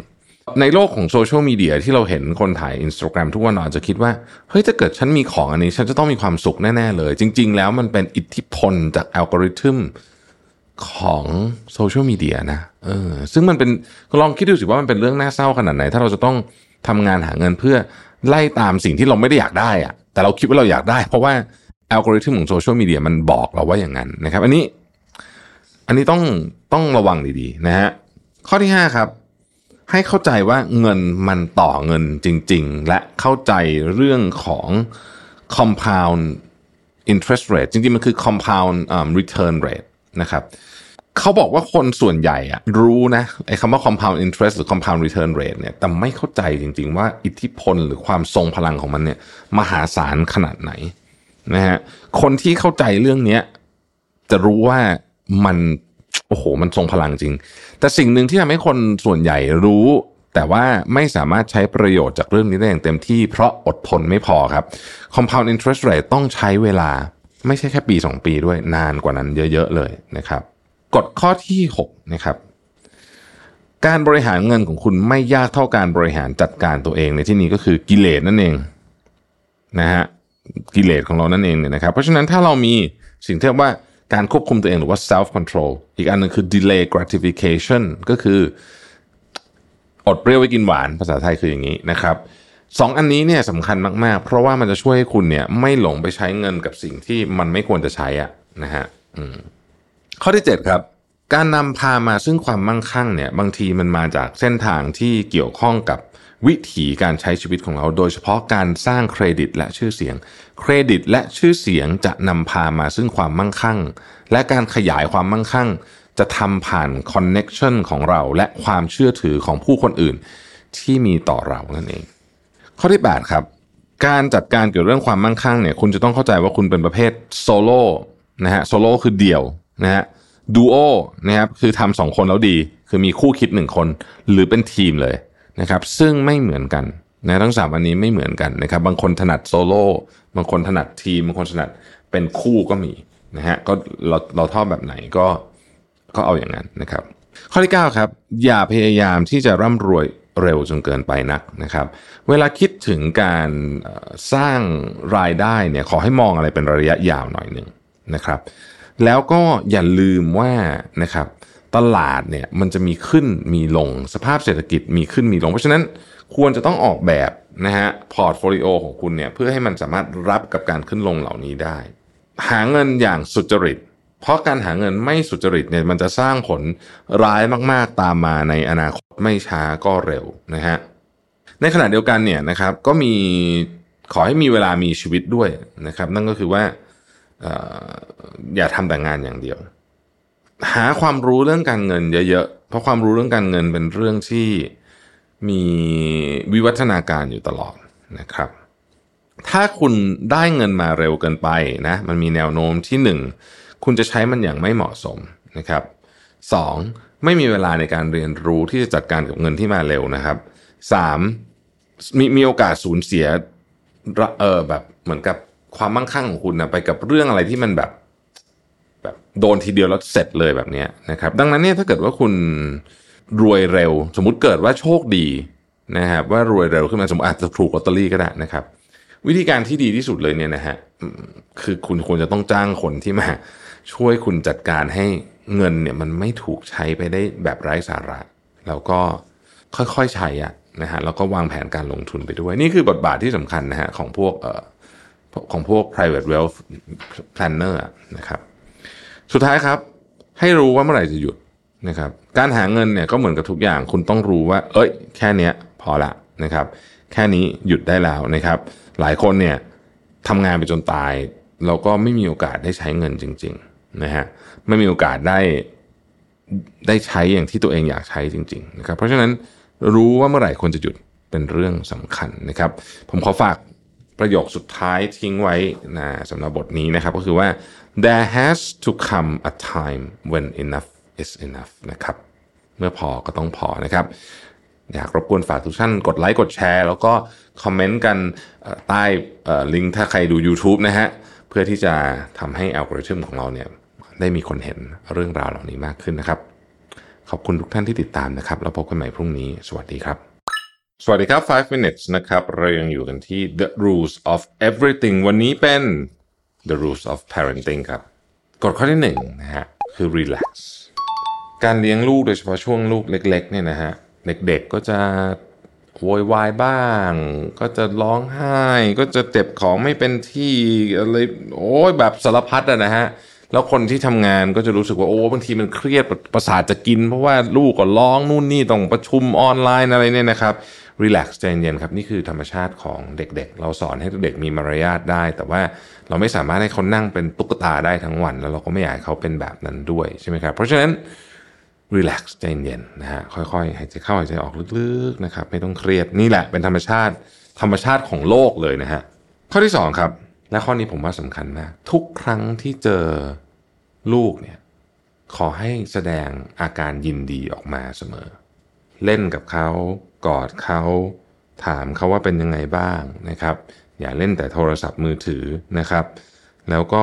พูดคุยกับเขาเยอะๆ พูดคุยไม่ได้สั่งสอนนะ พูดคุยถามสารทุกสุขดิบนะครับ ยิ้มกอด พวกเนี้ยเป็นเรื่องที่เบสิกมาก ๆ ที่จำเป็นจะต้องทำกับลูกของเรา ข้อที่ 3 ครับ ปฏิบัติกับลูกของคุณด้วยความเคารพเคารพในที่นี้คือเคารพการมีเคารพความจริงที่ว่าเขาก็เป็นคนเหมือนกับเรานั่นเอง เคารพในฐานะเพื่อนมนุษย์ด้วยกันนะครับที่นี้ไม่ได้หมายความว่าคุณจะไม่ต้องสอนไม่ต้องดุอะไรเขาไม่ใช่นะฮะแต่ว่าทำทุกอย่างเนี่ยด้วยความเคารพนะครับ ความเคารพมันแปลว่าอะไรนะฮะเวลาเราเคารพในสิทธิของความเป็นมนุษย์ของผู้อื่นเนี่ยนะฮะเราจะไม่ก้าวล่วงไปในเขตที่มันไม่ควรไปนะครับ เพราะฉะนั้นเนี่ยพูดกันดี ๆ ได้นะครับ มีการลงโทษได้ดูด่าว่ากล่าวได้อะไรได้ แต่ ทำด้วยความเคารพ โดยคิดว่าเขาคือ another human being แค่เขาเด็กเท่านั้นเองข้อที่ 4 เลือกการชมอย่างชาญฉลาดพูดง่ายคืออย่าชมมั่วซั่ว อย่าชมแบบกดดัน ให้ชมอยู่ในปริมาณที่เหมาะสมกับสถานการณ์ที่เหมาะสมและเวลาที่เหมาะสมด้วยนะครับ ถ้าคุณชมน้อยเกินไป ลูกก็จะกลายเป็นคนที่เหมือนเก็บกดทำอะไรก็ไม่ดีสักอย่าง ชมมากเกินไปลูกก็จะไม่รู้ว่าตกลงแล้วอันนี้มันดีหรือไม่ดีกันแน่ แล้วก็อาจจะกลายเป็นคนที่เหลิงได้ กลายเป็นการสปอยในรูปแบบหนึ่งได้นะครับ ข้อที่ 5 ครับ สอนเขาให้รู้ว่าอะไรบนโลกนี้เป็นเรื่องที่สำคัญ อันนี้เป็นตัวเลือกของผู้ปกครองเลยนะคุณจะชมลูกเวลาลูกได้รางวัลที่หนึ่งหรือคุณจะชมชมลูกที่ความพยายาม อะไรสำคัญต่อการสำหรับคุณนะฮะถ้าคุณคิดว่าการชมลูกที่ความพยายามสำคัญกว่า ก็ให้ชมลูกที่ความพยายาม เพราะเขาอาจจะไม่ได้ได้ที่หนึ่งตลอดนะครับ แต่ความรู้สึกว่าพยายามแล้วเนี่ยมันจะนำพาสิ่งดีๆมาเนี่ยเป็นเรื่องสำคัญ สอนลูกครับ ให้รู้ว่าความซื่อสัตย์เป็นเรื่องสำคัญ เพราะคนที่ไม่ซื่อสัตย์ชีวิตจะยากลำบากนะสอนลูกให้รู้ว่าชีวิตของเรามันจะขึ้นขึ้นลงลงคนที่สามารถทำใจรับได้ นะครับประโยคที่คุณแม่ผมชอบพูดกับผมผมก็นึกถึงเสมอเลยนะ ทุกครั้งที่มีปัญหาชีวิตเนี่ยนะฮะก็คือ this too shall pass หรือว่า this too will pass ว่าก็คือไอเนี่ยเดี๋ยวมันก็ผ่านไปนะฮะแล้วมันก็เป็นอย่างนั้นจริงๆอะทุกเรื่องบนโลกใบนี้ไม่มีอะไรเลยที่ไม่ผ่านไปนะ เดี๋ยวมันก็ผ่านไป เพราะฉะนั้นการสอนลูกให้รู้ว่าอะไรสำคัญ จริง ๆ มันคือการสร้างคุมคุ้มกันให้กับเขา และอาจจะเป็นของขวัญที่ดีที่สุด ที่คุณให้กับลูกได้ ข้อที่ 6 ครับ ผมชอบนี้ schooling isn't the same as education การส่งลูกไปโรงเรียนไม่ได้เท่ากับการเรียนรู้โลกนะครับ การไปโรงเรียนเป็นสิ่งที่ดีฮะการไปโรงเรียนเป็นสิ่งที่ดี การไปโรงเรียนโรงเรียนสอนอะไรต่างๆเป็นเรื่องที่ดี แต่ว่ามันยังไม่เหมาะมันยังไม่หมดแค่นั้น บนโลกแห่งความเป็นจริงเนี่ยนะฮะเรามีหน้าที่ที่ต้องสอนลูกว่า เขาจะสามารถอยู่ในสังคมเข้ากับผู้อื่นได้ยังไง นะครับเขาจะค้นหาความฝันของเขาได้ยังไงของพวกนี้ในโรงเรียนสอนยากนะฮะเมื่อรู้สึกว่ามีความโกรธความแค้น ต้องจัดการยังไง ต้องไปตีหัวเพื่อนไหมหรือจะยังไงดีนะครับจัดการกับความผิดหวังได้ยังไง จัดการกับเรื่องเงินได้ยังไง เข้าใจธุรกิจได้ยังไงนะครับ การหาเงินหายังไงทำงานทำยังไงนะครับสำหรับคุณพ่อคุณแม่ที่มีลูกที่ยังไม่โตมากนี้ผมแนะนำนะฮะว่าให้เขาทำงานหาเงินอะไรก็ได้ นะครับ แล้วเขาจะเข้าใจหลักการของการหาเงิน ถ้าเกิดเขาเกิดมาแล้วเขามีคนให้เงินใช้มาตลอดแบบพ่อแม่ให้เงินใช้ตลอด แต่เขาไม่รู้มันหาเงินยังไงเนี่ยบางทีมันลำบากกันนะ ที่จะมาสร้างความเข้าใจว่าเงินมันมาจากไหน อีกข้อหนึ่งนะฮะคือข้อที่ 7 เขาพูดถึงกฎของนิวตันกฎของนิวตันข้อที่3คือ for every action there's an equal and opposite reaction นะครับทุกๆการกระทำของเราเนี่ยมันจะมีแรงกระแทกกลับมาเสมอ จริงสำหรับเราและจริงสำหรับเด็ก ๆ ด้วย ให้เด็กๆเข้าใจเรื่องนี้นะครับ ว่าสิ่งที่เขาทำลงไปเนี่ยมันมีผลอะไรตามมาเสมอ เวลาจะทำอะไรให้นึกถึงผลที่จะตามมาด้วยนะครับ ข้อที่แปดเขาบอกว่า don't look under the mattress ลูกทุกคนมีความลับทั้งสิ้น อย่าพยายามทำตัวเป็นพ่อแม่ที่ต้องรู้ทุกเรื่องของลูกนอกจากมันเป็นเรื่องที่คุณคิดว่ามันอันตรายต่อชีวิตทรัพย์สินร่างกายของเขา เช่น การที่เขาไปพูดคุยกับคนแปลกหน้าในอินเทอร์เน็ตเราจะโดนลักพาตัวโดยเฉพาะเด็ก เด็กผู้หญิงที่ยังอายุน้อยอะแบบนี้โอเคนะครับ แต่ว่าไม่ใช่ว่าไปอ่านไดอารี่เขาทุกวันอย่างเงี้ยอย่างนี้ไม่ได้เนาะข้อที่9นะครับ อย่าพยายามที่จะแก้ไขทุกเรื่องให้กับลูกของคุณ ต้องให้ลูกของคุณเรียนรู้ที่จะแก้ไขเรื่องบางอย่างในชีวิตของเขาเองบ้างข้อที่ 10 ผมชอบมาก don't guilt trip them แปลว่า อย่าทำให้เขารู้สึกผิดเพียงเพราะว่าเขาไม่ได้ทำอะไรบางอย่างที่คุณไม่พอใจ หนังสือเล่มนี้เขาเขียนไว้เลยนะ บอกว่า your kids owe you nothing nothing สองรอบเลยนะครับแปลว่าอะไรฮะ คุณเป็นคนเลือกให้เขาเกิดมา เพราะฉะนั้นการที่เขาเกิดมาอยู่บนโลกนี้เขาไม่ได้มี เขาไม่ได้ติดค้างอะไรกับคุณใดๆทั้งสิ้นนะครับ หน้าที่ของการเลี้ยงลูกมาให้ดีที่สุดเป็นหน้าที่ของเราเพราะมันเป็นทางเลือกที่เราเลือกออกมาแล้ว เขาไม่ได้ติดค้างอะไร กับเราทั้งสิ้น หากวันหนึ่งเขาอยากจะแสดงความกตัญญูกับเรา นั่นถือว่าเป็นโชคดีของเรา เราสอนเขาเรื่องความกตัญญูได้ แต่ขอเน้นอีกครั้งนึงว่าเขาลูกเนี่ยไม่ได้ติดค้างอะไรกับพ่อแม่ทั้งสิ้นนะครับ ไม่มีอะไรที่ติดค้างกันเลย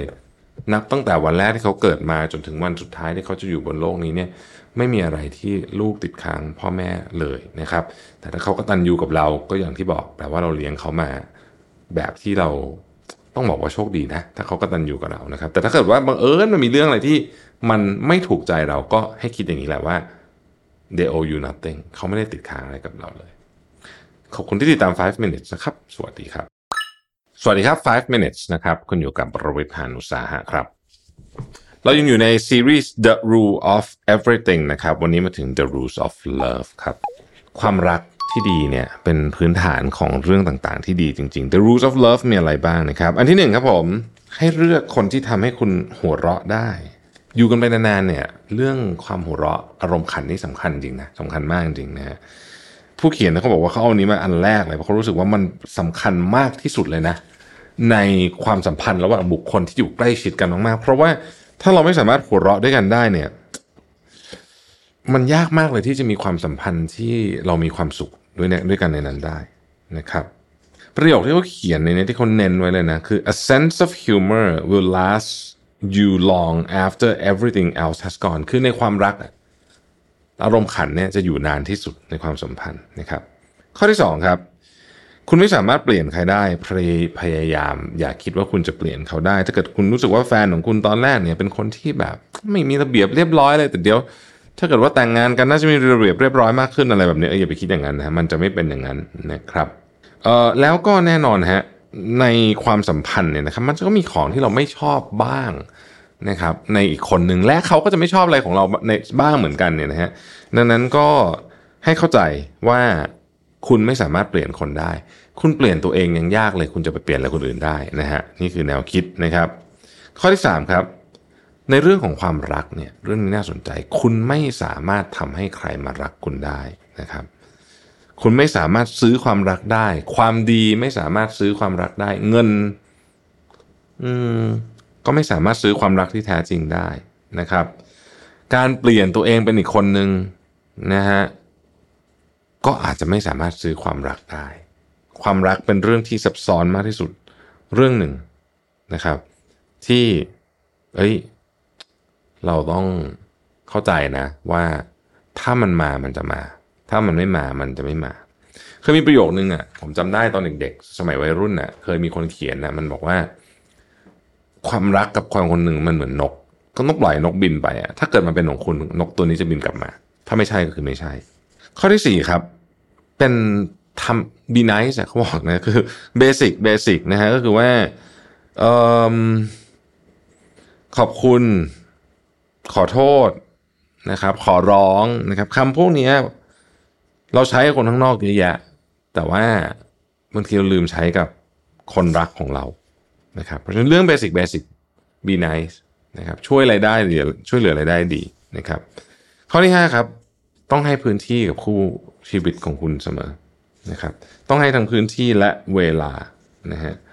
โดยไม่ไปยุ่งเกี่ยวเขาเพราะว่ามนุษย์เราทุกคนเนี่ยจำเป็นจะต้องมีพื้นที่ส่วนตัว คุณเองก็จะเป็นจะต้องมีแต่ สิ่งน่าสนใจก็คือ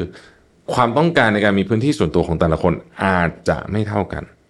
นะครับดังนั้นเรื่องนี้ต้องดูดีๆ แล้วก็ต้องระมัดระวังด้วยนะฮะ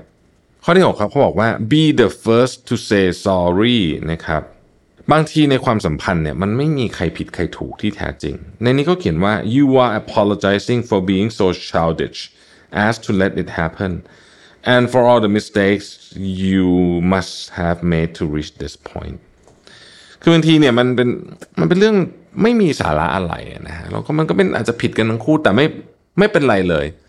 ที่คุณจะเอ่ยปากขอโทษก่อน ข้อนี้น่าสนใจเขาบอกว่า your partner is more important than your kid แปลว่าอะไรเมื่อไหร่ก็ตามที่คุณปล่อยปละละเลยนะฮะคู่ของคุณแล้วก็สนใจแต่ลูกอะไรแบบนี้เนี่ยนะหลายเราเห็นเยอะนะ บางทีเนี่ย ทั้งหมดอะมันจะพังไปหมดเลยนะครับ กลายเป็นว่า คือต้องต้องให้ความสำคัญอะบางคนแบบทิ้งไปเลยอะไรเงี้ยนะไม่สนใจคู่ของตัวเองแต่พอมีลูกซึ่งซึ่งซึ่งไม่ค่อยดีเท่าไหร่ ข้อต่อมาความสัมพันธ์เนี่ย มันเป็นสิ่งที่ไม่ใช่จุดพลุคือมันเป็นสิ่งที่ทำสม่ำเสมอคล้ายๆเรื่องอื่นน่ะคล้ายๆ การออกกำลังกายคล้ายๆอะไรพวกเนี้ยคือคือมันต้องทำอย่างสม่ำเสมอ แล้วมันมันถึงจะเป็นความสัมพันธ์ที่ดีนะครับ หรือเราจะกล่าวว่าเราต้องมีวินัยในความสัมพันธ์ของเราก็ว่าได้นะครับ การปล่อยไหลเหมือนเหมือนไม่ออกกำลังกายปล่อยไหลอย่างเงี้ยก็เหมือนมันก็จะมีผลเสียเช่นเดียวกันกับในกรณีของความสัมพันธ์ เช่นกันนะครับ ไม่ว่าคุณจะยุ่งแค่ไหนก็ตาม ต้องมีเวลาให้กับคนสำคัญของเราเสมอเสมออาจจะไม่ใช่แค่คู่ของเราแต่หมายถึงพ่อแม่ลูกพี่น้องอะไรแบบนี้ด้วยนะครับ และข้อสุดท้ายนะฮะในความรักที่ดี ยิ่งคุณใส่อะไรลงไปเยอะเท่าไหร่ มันจะงอกเงยงอกงามขึ้นมามากขึ้นเท่านั้น ขอเน้นว่าในความรักที่ดีนะครับแปลว่า เอ้ย เราต้อง คือถ้ามันถ้ามันเป็นความรักที่ดีนะฮะมันคุ้มค่าที่จะลงทุน แล้วก็ใส่แรงใส่อะไรเข้าไปนะครับ แล้วมันก็จะออกมาเป็นออกดอกออกผลมา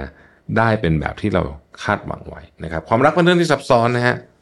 แล้วก็เอาจริงอะไม่ค่อยมีใครที่สามารถที่จะแกะรหัสเรื่องนี้ได้อย่างจริงจังหรอก มันก็เป็นเพียงแค่สิ่งที่เราจะเป็นที่ต้องเรียนรู้ไปทุกวันแต่ผมชอบนะครับ คำว่าการมีวินัยในความสัมพันธ์ของเราเอง ขอบคุณที่ติดตาม 5 minutes นะครับ สวัสดีครับสวัสดีครับ 5 minutes นะครับ คุณอยู่กับโรเบิร์ตหานุสาหะครับ ยังอยู่กับ the rules of everything นะครับ วันนี้คือ the rules to break นะฮะ กฎที่มีไว้แหกนะครับ อันที่หนึ่งครับ ความสำเร็จนะ ความสำเร็จเนี่ย คือสิ่งที่คุณบอกว่ามันเป็นนิยามของความสำเร็จ ไม่ใช่ความสำเร็จที่สังคมบอก ความสำเร็จที่สังคมบอกมักจะเกี่ยวข้องกับเรื่อง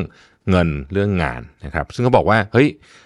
ไอ้นี่มันมันเป็นกรอบที่แคบเกินไปนะสำหรับการนิยามความสำเร็จของชีวิตใครคนใดคนหนึ่งนะครับวิธีการที่คุณจะนิยามความสำเร็จของตัวเองนะครับ คุณควรจะเป็นคนคิดเองแน่นอนครับเรื่องงานเรื่องเงินเนี่ยมันต้องคือคนเราไม่ได้สั่งเคาะแสงอะมันก็ต้องหางานหาเงินอยู่แล้ว เพียงแต่ว่าไม่ได้หมายความว่ามันจะเป็นสิ่งที่ทำให้คุณเนี่ย สำเร็จหรือว่าเหนือคนอื่นกรณีที่คุณมีงานหรือมีเงินเยอะกว่านี้คือสิ่งที่เขาบอกนะครับ อย่างไรก็ดีเนี่ย ในข้อนี้เนี่ยผมตั้งข้อสังเกตนิดหนึ่งว่าเนื่องจากว่าผู้เขียนเนี่ยเขาอยู่ในประเทศที่มี social safety net มีสวัสดิการของรัฐที่ดี เพราะฉะนั้นก็คนที่อยู่ในประเทศแบบนี้ก็จะมีโอกาสที่จะทดลองเรื่องอะไรใหม่ๆได้มากกว่า ยกตัวอย่างเช่น ลูกของเขาเนี่ยนะครับก็ทำงานอาสานะฮะทำงานอาสาแล้วก็อยู่ในเรือนะฮะคือบางประเทศเนี่ย เขาคุณสามารถอยู่ในเรือเป็นบ้านได้เนาะอันนี้เขาอยู่ในเรือแล้วก็บอกว่าเขาไม่ได้ก็ไม่ได้หมายอะไรเรื่องเรื่องเรื่องเงินทองทองอะไรมากมายก็มีความสุขในการเออซ่อมเรือไปทำงานอาสาไปอะไรแบบนี้นะฮะเขาก็บอกว่าลูกก็มีความสุขแล้วก็เวลาพักผ่อนก็คือเอาเรือที่เป็นบ้านเนี่ยนะก็ไปเดินเรือเลยนะฮะก็คือเอาเรือออกทะเลไปแบบนี้นะครับ ข้อที่2นะครับคือคุณต้องรับผิดชอบกับชีวิตคุณเอง ความเชื่อที่ว่าเฮ้ยโลกนี้มันไม่เข้าข้างฉัน โลกนี้ the world is against you เนี่ย มันไม่ถูกต้องสัทีเดียวนะครับ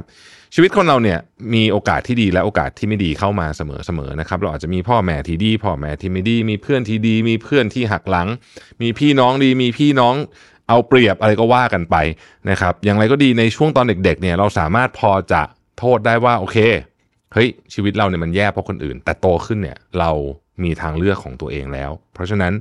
เราไม่สามารถจะโยนความผิดให้คนอื่นไปได้ตลอดเวลานะครับ ไม่ได้หมายความว่าคนเราควรจะเจอชีวิตได้แย่ไม่ใช่นะ เพียงแต่ว่าถึงจุดๆหนึ่งอะเราก็จำเป็นจะต้องรับผิดชอบชีวิตของเราเอง คนอื่นไม่สามารถไปรับผิดชอบชีวิตของเราได้ เราต้องรับผิดชอบในการตัดสินใจที่แย่ของเรารับผิดชอบในทางเลือกที่เราเลือกไปแล้วมันแย่มันห่วยนะฮะหรือแม้แต่กระทั่งการกระทำที่ไม่ถูกต้อง เราก็ต้องรับผลของมัน อย่างเรียกว่ายืดอกรับนะครับ เพราะว่าเรารับผิดชอบชีวิตเราเองนี่คือข้อที่2นะครับข้อที่3ครับ มันจะมีความเชื่อหนึ่งโดยเฉพาะในโลกตะวันตกที่ว่า เอ้ย ฉันเนี่ยต้องมีต้องได้รับความเคารพตลอดคือ คุณต้องเคารพฉันเพราะว่าฉันเป็นมนุษย์อีกคนหนึ่งเสมอนะฮะเขาบอกว่าเฮ้ยความเคารพเนี่ยมันต้องไปทั้งสองทาง หมายถึงว่า คุณจะได้รับความเคารพก็ต่อเมื่อคุณเคารพคนอื่น เช่นกันนะครับ ความหมายมันก็คือว่าเฮ้ยถ้าเกิดว่าคุณทำตัวไม่ดีเนี่ยอย่า expect ว่าจะได้รับความเคารพนะครับ ข้อต่อไปฮะเขาบอกว่ากฎที่บอกว่ากฎทางสังคมต่างๆ ที่เป็น moral standard อย่างเช่น ตื่นเช้านะ ถึงจะเป็นคนขยันนะฮะหรือบ้านต้องเรียบร้อยตลอดเวลาอะไรพวกนี้เขาบอกว่าเฮ้ยบางอย่างเนี่ยถ้ามันไม่ได้ไปรบกวนคนอื่นนะ คุณไม่จำเป็นต้องทำก็ได้นะครับ ถ้าคุณอยู่บ้านแล้วลกบ้านคุณจะลกหน่อย ถ้ามันไม่ได้เดือดร้อนใครก็ไม่เป็นไรนะฮะคุณจะตื่นสายในวันที่คุณไม่มีอะไรทำไม่ได้นัดใครไว้ ไม่ต้องเป็นห่วงว่าคนอื่นจะคิดว่าคุณขี้เกียจหรือคุณไม่ productive หรืออะไรก็แล้วแต่นะครับ ในนี้ก็บอกว่าน่าสนใจมากว่า รู้ไหมว่าหนึ่งในเรื่องที่คู่รักทะเลาะกันมากที่สุดเนี่ยคือ standard ของความสะอาดหรือความเรียบร้อย ผมอ่านนี้แล้วผมแบบเออจริง คือมันมันจริงมากนะคือแบบว่าบางคนนะครับ ที่เนี้ยบจัดจัดนะฮะสมมติโยนเสื้อคลุมนะโยนเสื้อคลุมบนโซฟาอย่างเงี้ยบางคนก็รับไม่ได้แล้วนะรู้สึกแบบโห มันไม่เรียบร้อยทำไมไม่แขวนแขวนมันไม่เปลืองพลังงาน มันก็ไม่ดีน้อยกว่าโยน แต่บางคนก็แบบก็เหนื่อยกลับบ้านมาอะไรอย่างเงี้ยนะฮะหรือถอดรองเท้าแล้วแบบ แบบมันซ้ายข้างขวาข้างอะไรอย่างเงี้ยนะ เออบางคนไม่ได้นะเขาบอกว่าเรื่องนี้เป็นเรื่องที่คนทะเลาะกันมากที่สุด โดยเฉพาะในคู่ชีวิตเขาบอกเรื่องนี้ต้องปรับจูนกันหน่อย แต่โดยรวมเขาบอกว่าข้อนี้ก็คือว่า เออ คือชีวิตเราเนี่ยนะ มันก็มันก็ไม่ต้องไปทำตามมาตรฐานอะไรของทุกคนหรอกนะครับ ถ้าคุณจะตื่นสายบ้าง คุณจะอะไรบ้าง ก็หมายถึงว่าคุณเป็นคนขี้เกียจซะหน่อยนะครับ ข้อต่อมาฮะก็คือว่า ความเชื่อที่ว่าคนสำคัญของเราจะอยู่กับเราไปตลอด เรื่องนี้ไม่จริงนะเรื่องนี้ก็ คนสำคัญของเราจะไม่อยู่กับเราไปตลอดต่างหากนะครับ เขาจะไปแล้วก็จะมา มันมีคนที่จะจากไปฮะคนสำคัญในชีวิตเรานะครับเขาจะตายจากเราไปหรืออะไรอย่างเงี้ยแล้วก็จะมีคนคนที่เข้ามาใหม่ฮะเพื่อมาเติมชีวิตช่วงนั้น อย่างไรก็ตามเนี่ยหนังสือเขาบอกว่า เวลาเราสูญเสียคนที่เรารักเนี่ยนะฮะมาหนักหนาสาหัสกว่าที่เราคิดไว้ก่อนหน้านั้นเยอะ เพราะฉะนั้นตอนที่มันมาถึงจริงๆเนี่ยหลายคนก็ก็อาจจะรับไม่ได้ แต่ให้รู้ว่าเอ้ยเดี๋ยวมันก็จะมีอะไรใหม่ ๆ เข้ามาแหละนะครับ ข้อต่อมานะเขาบอกว่า ความเชื่อที่ว่าเราไม่สามารถควบคุมความรู้สึกเราได้เนี่ยเป็นเรื่องที่ไม่จริงนะครับความรู้สึกเรามาจากความคิด ความคิดของเราเนี่ยมาจากสิ่งที่เราพูดกับตัวเอง เขาเรียกว่า internal dialogue คือเสียงในหัวเราเนี่ยนะฮะซึ่งอันเนี้ยเราสามารถปรับได้นะ เราสามารถปรับได้เขาบอกว่าคนจำนวนมากที่มีปัญหาทางจิต แล้วไปจับไอ้ตรงเนี้ยว่าอ๋อเฮ้ยเพราะมันมีสมองมันมีอะไรพูดกับเราแบบเนี้ยว่าแบบ เฮ้ยถ้าเป็นแบบนี้นะ สมมติฉันอารมณ์แบบนี้ฉันจะต้องฟีลแบดฉันจะต้องนู่นนี่ต่างๆนานาเนี่ยเฮ้ยมันสามารถปรับจูนตรงนี้ได้นะครับแล้วก็คนที่จับทางทางนี้ทันคือมีสติพอจะจับทันนะสามารถเปลี่ยนทัศนคติได้ แล้วความคิดเปลี่ยนความรู้สึกก็เปลี่ยนนะครับข้อที่เจ็ดครับเขาบอกว่าให้เลือกเส้นทางที่มีจริยธรรมหรือว่าเขาเรียกว่า moral high ground เสมอ คุณจะไม่เสียดายเลยที่คุณเลือกเส้นทางที่ที่ moral ต้องมี moral high ground เสมอนะครับแปลว่าอะไร ทำในสิ่งที่ถูกต้องนะครับเขาบอกว่ามันมันโอเคนะที่คุณจะพูดถึงความรู้สึกของคุณได้ แต่มันไม่โอเคที่คุณจะปฏิบัติตามความรู้สึกของคุณทุกอย่าง เช่น ไปต่อยคนที่ทำให้คุณโกรธแบบนี้นะเขาบอกว่าให้ take moral high high ground เสมอ แล้วคุณจะรู้สึกดีในที่สุดนะครับ ในนี้เขาเขียนไว้นะฮะเขาบอกว่า once this rough time has passed you'll be so proud of yourself for keeping the moral high ground that it will taste thousand times sweeter than revenge ever would นะครับเมื่อความรู้สึกแย่ๆหรือช่วงอะไรแย่ๆมันผ่านไปแล้วเนี่ยนะฮะแล้วคุณภูมิใจที่คุณเลือกทำในสิ่งที่ถูกต้องเลือกทำในสิ่งที่มีศีลธรรมเนี่ยนะความรู้สึกนี้มันจะดีกว่าความรู้สึกที่ได้แก้แค้นเป็นพันเท่านะครับ ข้อที่8นะครับอย่าใช้คำว่า no one is perfect คือไม่มีใครดีร้อยเปอร์เซ็นต์เนี่ยในการทำความชั่วอ่าผมสรุปข้อนี้ง่ายๆอย่างนี้เลยนะฮะข้อที่ 9 นะครับ อย่าพูดคำว่าฉันบอกแล้วใช่ไหมนะครับ never say I told you so นะฮะคือเขาบอกว่าลองถามตัวเองดูสิว่าใครที่พูดแบบนี้กับคุณอะแล้วคุณแล้วคุณรู้สึกดีไหมบอกว่าฉันบอกแล้วใช่ไหมว่าอย่าทำแบบนี้นะครับมันไม่ทำให้รู้สึกดีขึ้น เวลาเขาทาพลาดไปแล้วเนี่ยการให้กำลังใจกันเป็นสิ่งที่ดีกว่านั่นเองนะครับ และข้อสุดท้ายนะครับเขาบอกว่าความรู้สึกผิดมีไว้สำหรับเตือนให้ทำสิ่งที่ถูก ไม่ได้มีไว้เพื่อเก็บความรู้สึกผิดนั้นไว้ บางคนเนี่ยอยู่ความรู้สึกผิดบน เรื่องว่าฉันไม่น่าทำอย่างนู้นอย่างนี้เลยเนี่ย แต่ไม่ยอมลงมือแก้ไข นี่คือปัญหาของชีวิตมนุษย์นะครับเขาบอกรู้สึกผิดได้รู้สึกผิดเสร็จปุ๊บลงมือแก้ไขจัดการจะทํำยังไงกับเรื่องนั้น อย่าจมอยู่ความรู้สึกผิดโดยไม่ได้ลุกขึ้นมาทำอะไรเพื่อแก้ไขเรื่องนั้นนะครับ ขอบคุณที่ติดตาม 5 minutes นะครับ สวัสดีครับ สวัสดีครับ 5 minutes นะครับคุณอยู่กับประวิทยานุสาหะครับ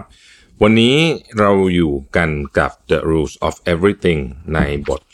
the rules of people นะฮะข้อที่หนึ่งใน the rules of people เนี่ย เป็น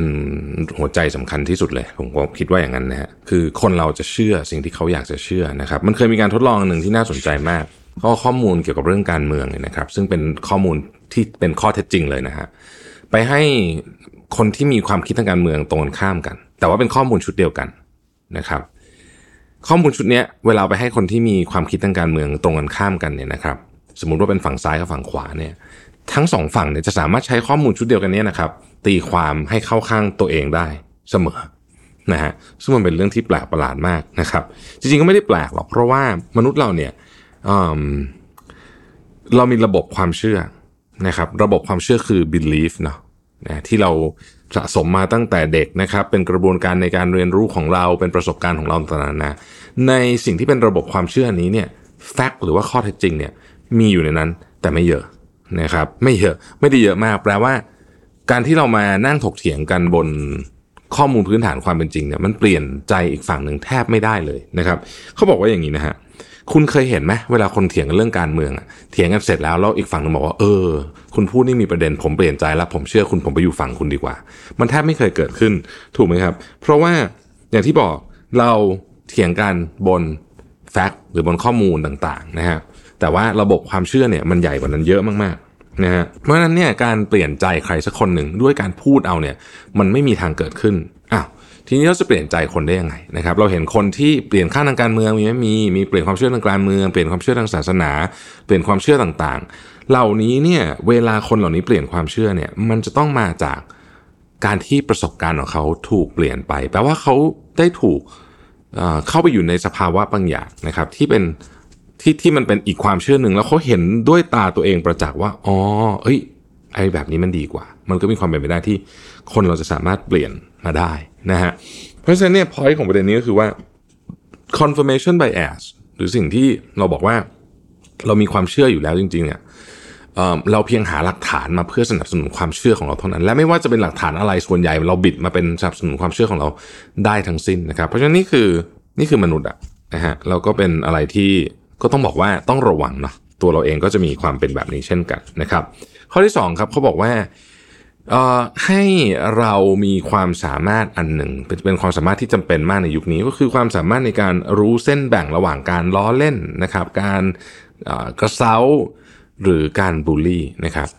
เวลาเราพูดสมมติว่ามีคนหนึ่งพูดกับเราในสมมติว่าในที่ทำงานก็ลองมือภาพตามนะฮะเขาพูดกับเราเรารู้สึกว่าเขาล้อเล่นสนุกขำๆดีแต่ประโยคเดียวกันเขาพูดกับอีกคนหนึ่งมันกลายเป็นบูลลี่กลายเป็นเรื่องใหญ่ได้นะครับ เหตุการณ์แบบนี้เกิดขึ้นบ่อยนะ เพราะฉะนั้นเนี่ยประเด็นสำคัญของเรื่องนี้ก็คือว่าเราต้องระวังนะฮะเราต้องแยกเรื่องนี้ให้ออกเพราะประเด็นเรื่องนี้เป็นเรื่องที่เซนซิทีฟมากๆ และมันเปลี่ยนไปตามการเวลาด้วยนะครับ อันที่สามพูดถึงบูลลี่เขาก็บอกว่า ลองไปดูสิ คนที่บูลลี่คน เวลาเวลาการบูลลี่คนก็คือคนที่บูลลี่คนอื่นเนี่ยก็จะทำให้คนอื่นเนี่ยแบบดูตัวเล็กลงดูไร้อำนาจนะครับกลายเป็นเหยื่ออะไรแบบนี้เป็นต้นเนี่ยนะครับ เพื่อที่เขาจะได้เป็นคนที่มีอำนาจเหนือกว่า มีพลังเหนือกว่า สามารถควบคุมได้นะครับ อย่างไรก็ตามถ้าหากเราไปเจาะลึกถึงชีวิตของคนที่ที่ไปบูชอบบูลลี่คนอื่นเนี่ยเราจะพบว่าตัวเขาเองนั่นแหละ จริง ๆ แล้ว ลึกๆลงไปเนี่ยเขารู้สึกว่าเราเขาไร้การควบคุม หรือว่าไม่มีอำนาจในอะไรบางอย่าง อาจจะเป็นที่บ้านก็ได้นะครับหรืออาจจะเป็นอะไรบางอย่างที่ทำให้เขาหวาดกลัวอยู่ เขาก็เลยแสดงออกด้วยการบูลลี่แบบนี้นะครับผู้เขียนเนี่ยเขาบอกว่า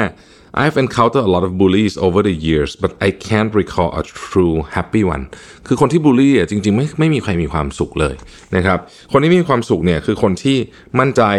สามารถที่จะบอกได้ตัวเองได้ว่าฉัน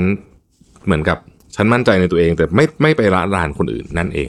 อย่างไรก็ดีประเด็นที่เขาพูดในเรื่องนี้ก็คือว่าถ้าเกิดว่าคุณเจอคนบูลลี่โดยเฉพาะในโรงเรียน ในสภาพของการเป็นโรงเรียน หรือว่าอะไรที่ยังเกี่ยวข้องกับเด็กๆอยู่เนี่ยนะฮะวิธีการแก้ไขเรื่องนี้ไม่ใช่การลงโทษคนที่ไปคนที่บูลลี่อย่างเดียว วิธีการแก้ไขต้องไปหาสาเหตุเจอว่าจริง ๆอะเขาถูกกดอยู่ด้วยเรื่องอะไรหรือเปล่า แล้วส่วนใหญ่มีทั้งสิ้น นะครับ ถ้าไปแก้สาเหตุตรงนั้น เราก็สามารถที่จะดึงคนที่เป็นคนที่ไปบูลลี่คนอื่นเนี่ยนะฮะแล้วกลับมาเป็นคนที่ปกติได้นั่นเอง ข้อที่4ครับเขาบอกว่าทุกคนนะ่ะมีความประมาทแล้วก็มีความวิตกกังวลทั้งสิ้น เวลาเรามองดูคนที่มั่นใจมากๆ แล้วเราคิดว่าคนนี้เขามั่นใจจังเลยเข้าไปพูดข้างหน้าห้องแล้วเขารู้สึกว่าเขาแบบธรรมชาติมาก ลึกๆลงไปแล้วอะ่ะจริงๆอะ่ะคนส่วนใหญ่นะครับ ประมาททั้งนั้นนะมีน้อยคนมากนั้นในนี้เขาบอกเขียนมันมีบางคนที่มั่นใจจริงๆ แต่ส่วนใหญ่นะที่คุณเห็นว่าเขามั่นใจเนี่ย จริง ๆ ก็มีความประมาททั้งสิ้นนะครับ เพียงแต่ว่าเราไม่เห็นเรื่องนั้นเท่านั้นเองเขาก็เป็นเหมือนกับเรานี่แหละนะฮะข้อที่ 5 ครับเขาบอกว่า um, teenagers hate you because they love you อันนี้สำหรับคนที่มีลูกเป็น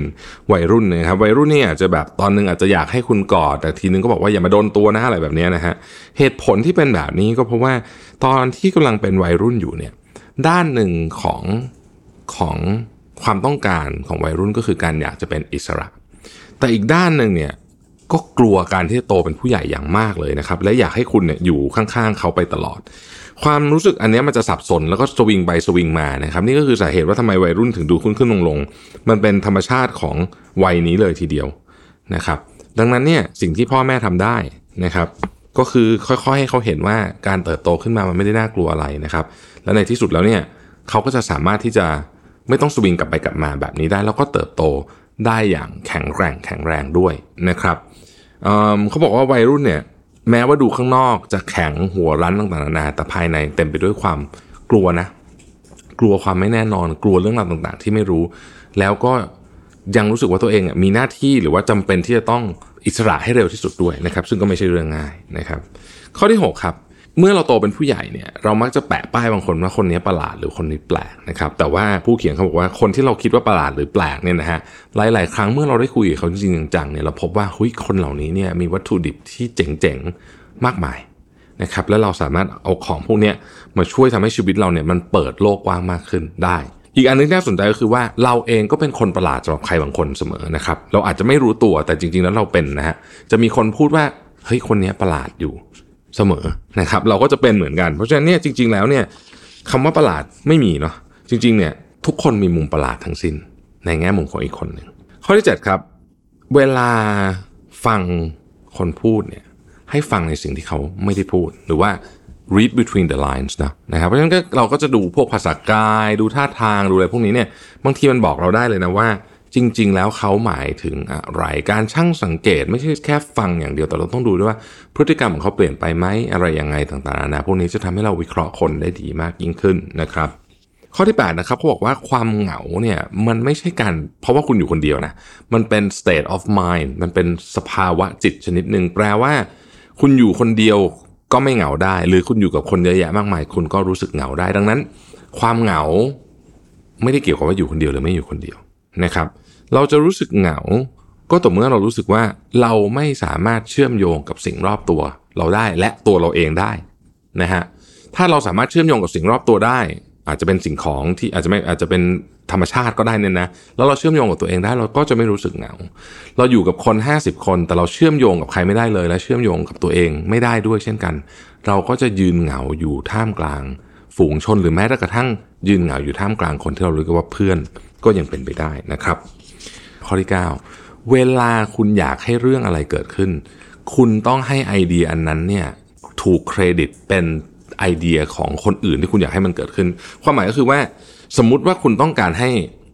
เรื่องนี้มันถูกทำโดยคนกลุ่มนี้นะฮะคุณต้องทำไงก็ได้ให้วิธีคิดที่คุณอยากให้ทำเนี่ยนะ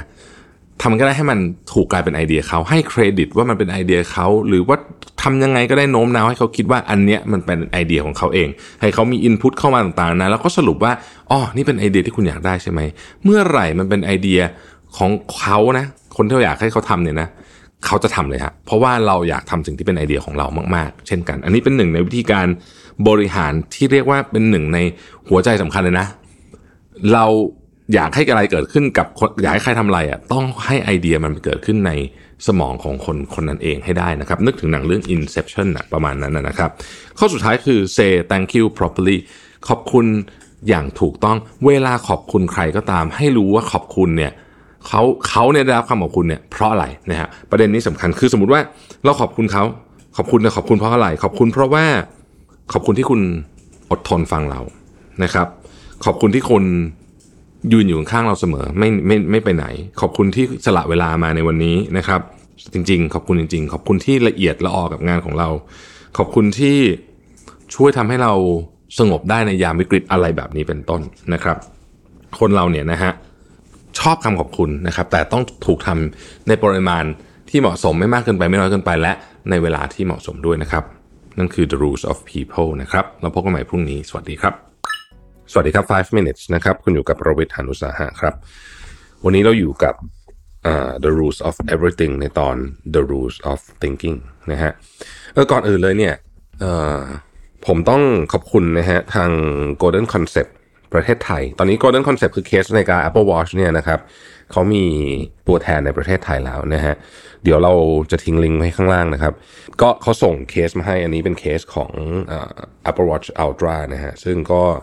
สวยงามนะฮะเนี้ยบดูแล้วไม่เหมือน Apple Watch เลยเนาะคือมันเป็นกลายเป็นนาฬิกาอีกอีกแบบไปเลยนะครับ ก็ใครสนใจไปดูกันได้นะฮะไม่ต้องสั่งสมัยก่อนต้องสั่งมาจากต่างประเทศ แล้วก็ต้องเสียภาษงภาษีอะไรวุ่นวายไปหมดนะฮะอันนี้เนี่ยไปซื้อได้ที่เมืองไทยเลยง่าย ๆ เลยนะครับ แล้วก็มีหลากหลายรุ่นหลากหลายสไตล์นะฮะถ้าชอบแบบแนวนี้แนวนี้เป็นแบบกึ่งสปอร์ตหน่อยนะฮะอันนี้จริงๆมีความใส่แล้วนึกถึง AP rubber clad นะ มันก็แต่ว่ามันจะมีรุ่นที่ dress กว่านี้ก็มีนะครับรุ่นที่สปอร์ตจ๋าๆกว่านี้เลยก็มีเป็นแบบสีๆอะไรเงี้ยนะฮะก็ไปดูกันว่าออชอบแบบไหนกันจริงๆนี่เป็นอันที่สองของผมแล้วนะคือเดิมทีผมมีอันหนึ่งสีฟ้านะครับ ถ้าใครจำได้นานมากแหละนะครับ แล้วก็มีเรือนนี้ก็เปลี่ยนอารมณ์ให้ Apple Watch สนุกสนานมากขึ้นนะฮะแล้วก็เท่ขึ้นด้วยนะครับ โอเคนะฮะทีนี้เรามาดูเรื่อง the rules of thinking กันนะครับหัวข้อของในวันนี้นะครับ เรื่องแรกเนี่ยเขาพูดถึงว่าคุณต้อง take control ในความหมายนี่ไม่ได้บอกว่าพยายามจะควบคุมทุกอย่างนะ แต่ให้รู้ว่าคุณสามารถที่จะบริหารจัดการเรื่องราวเกี่ยวกับความคิดเนี่ยของตัวคุณเองได้ พูดง่ายๆคือ อย่าตกเป็นเหยื่อแล้วก็บอกว่า เออ ฉันทำได้แค่นี้แหละ เพราะโลกมันโหดร้ายโลกมันไม่ยุติธรรมอะไรแบบนี้ เราสามารถที่จะเปลี่ยนเส้นทางของชีวิตได้เริ่มต้นต้องเชื่อก่อนว่าเราเนี่ยมี สิทธิ์ในการควบคุมเรื่องราวต่างๆ โดยเฉพาะความคิดและทัศนคติของเรา ซึ่งเป็นจุดเริ่มต้นที่สำคัญมากนะครับ แปลว่าเราจะไม่ยอมปล่อยให้สถานการณ์ที่มันเข้ามาไม่ว่าจะเป็นเรื่องดีเรื่องร้ายต่างๆนานาเนี่ยลากเราไปตามสถานการณ์นั้นๆ เพียงอย่างเดียวเราจะมีการควบคุมสถานการณ์และความคิดของเราด้วยนะครับนี่คือข้อที่ 1 ข้อที่ 2 ครับ เวลาคิดเนี่ยนะฮะโดยเฉพาะในการทำธุรกิจเนี่ยให้นึกถึงอีกฝั่งหนึ่งเยอะๆเพราะว่า กระบวนการในการทำหลังจากที่คิดเสร็จแล้วเนี่ยนะฮะมันจะดีไม่ดีเนี่ยมันขึ้นอยู่กับว่ามันสมประโยชน์หรือว่ามันวินวินกันทุกฝ่ายหรือเปล่านะครับหากว่าเราคิดถึงแต่ตัวเองอย่างเดียวเราอาจจะได้ดีลนั้นนะครับแต่ในที่สุดแล้วเนี่ยเพราะมันมีคนเสียประโยชน์นะฮะดีลนั้นมันจะไม่อยู่ไม่นาน หรือมันจะมีอะไรบางอย่างที่เรานึกไม่ถึงเกิดขึ้นระหว่างทางนะครับเพราะฉะนั้นเวลาคิดเนี่ยคิดให้รอบด้านคำว่ารอบด้านในนี้ก็คือ นึกถึงคนอื่นด้วยนะครับ อันที่ 3 ก็คือว่าอยู่กับปัจจุบันนะฮะ be in the present ซึ่งเรื่องนี้เราก็พูดกันบ่อยๆเนาะว่าเราเนี่ยจะต้องไม่พยายามนะครับใช้คำนี้มันยากนะฮะจะต้องไม่ไปวนเวียนอยู่กับอดีต แล้วก็ไม่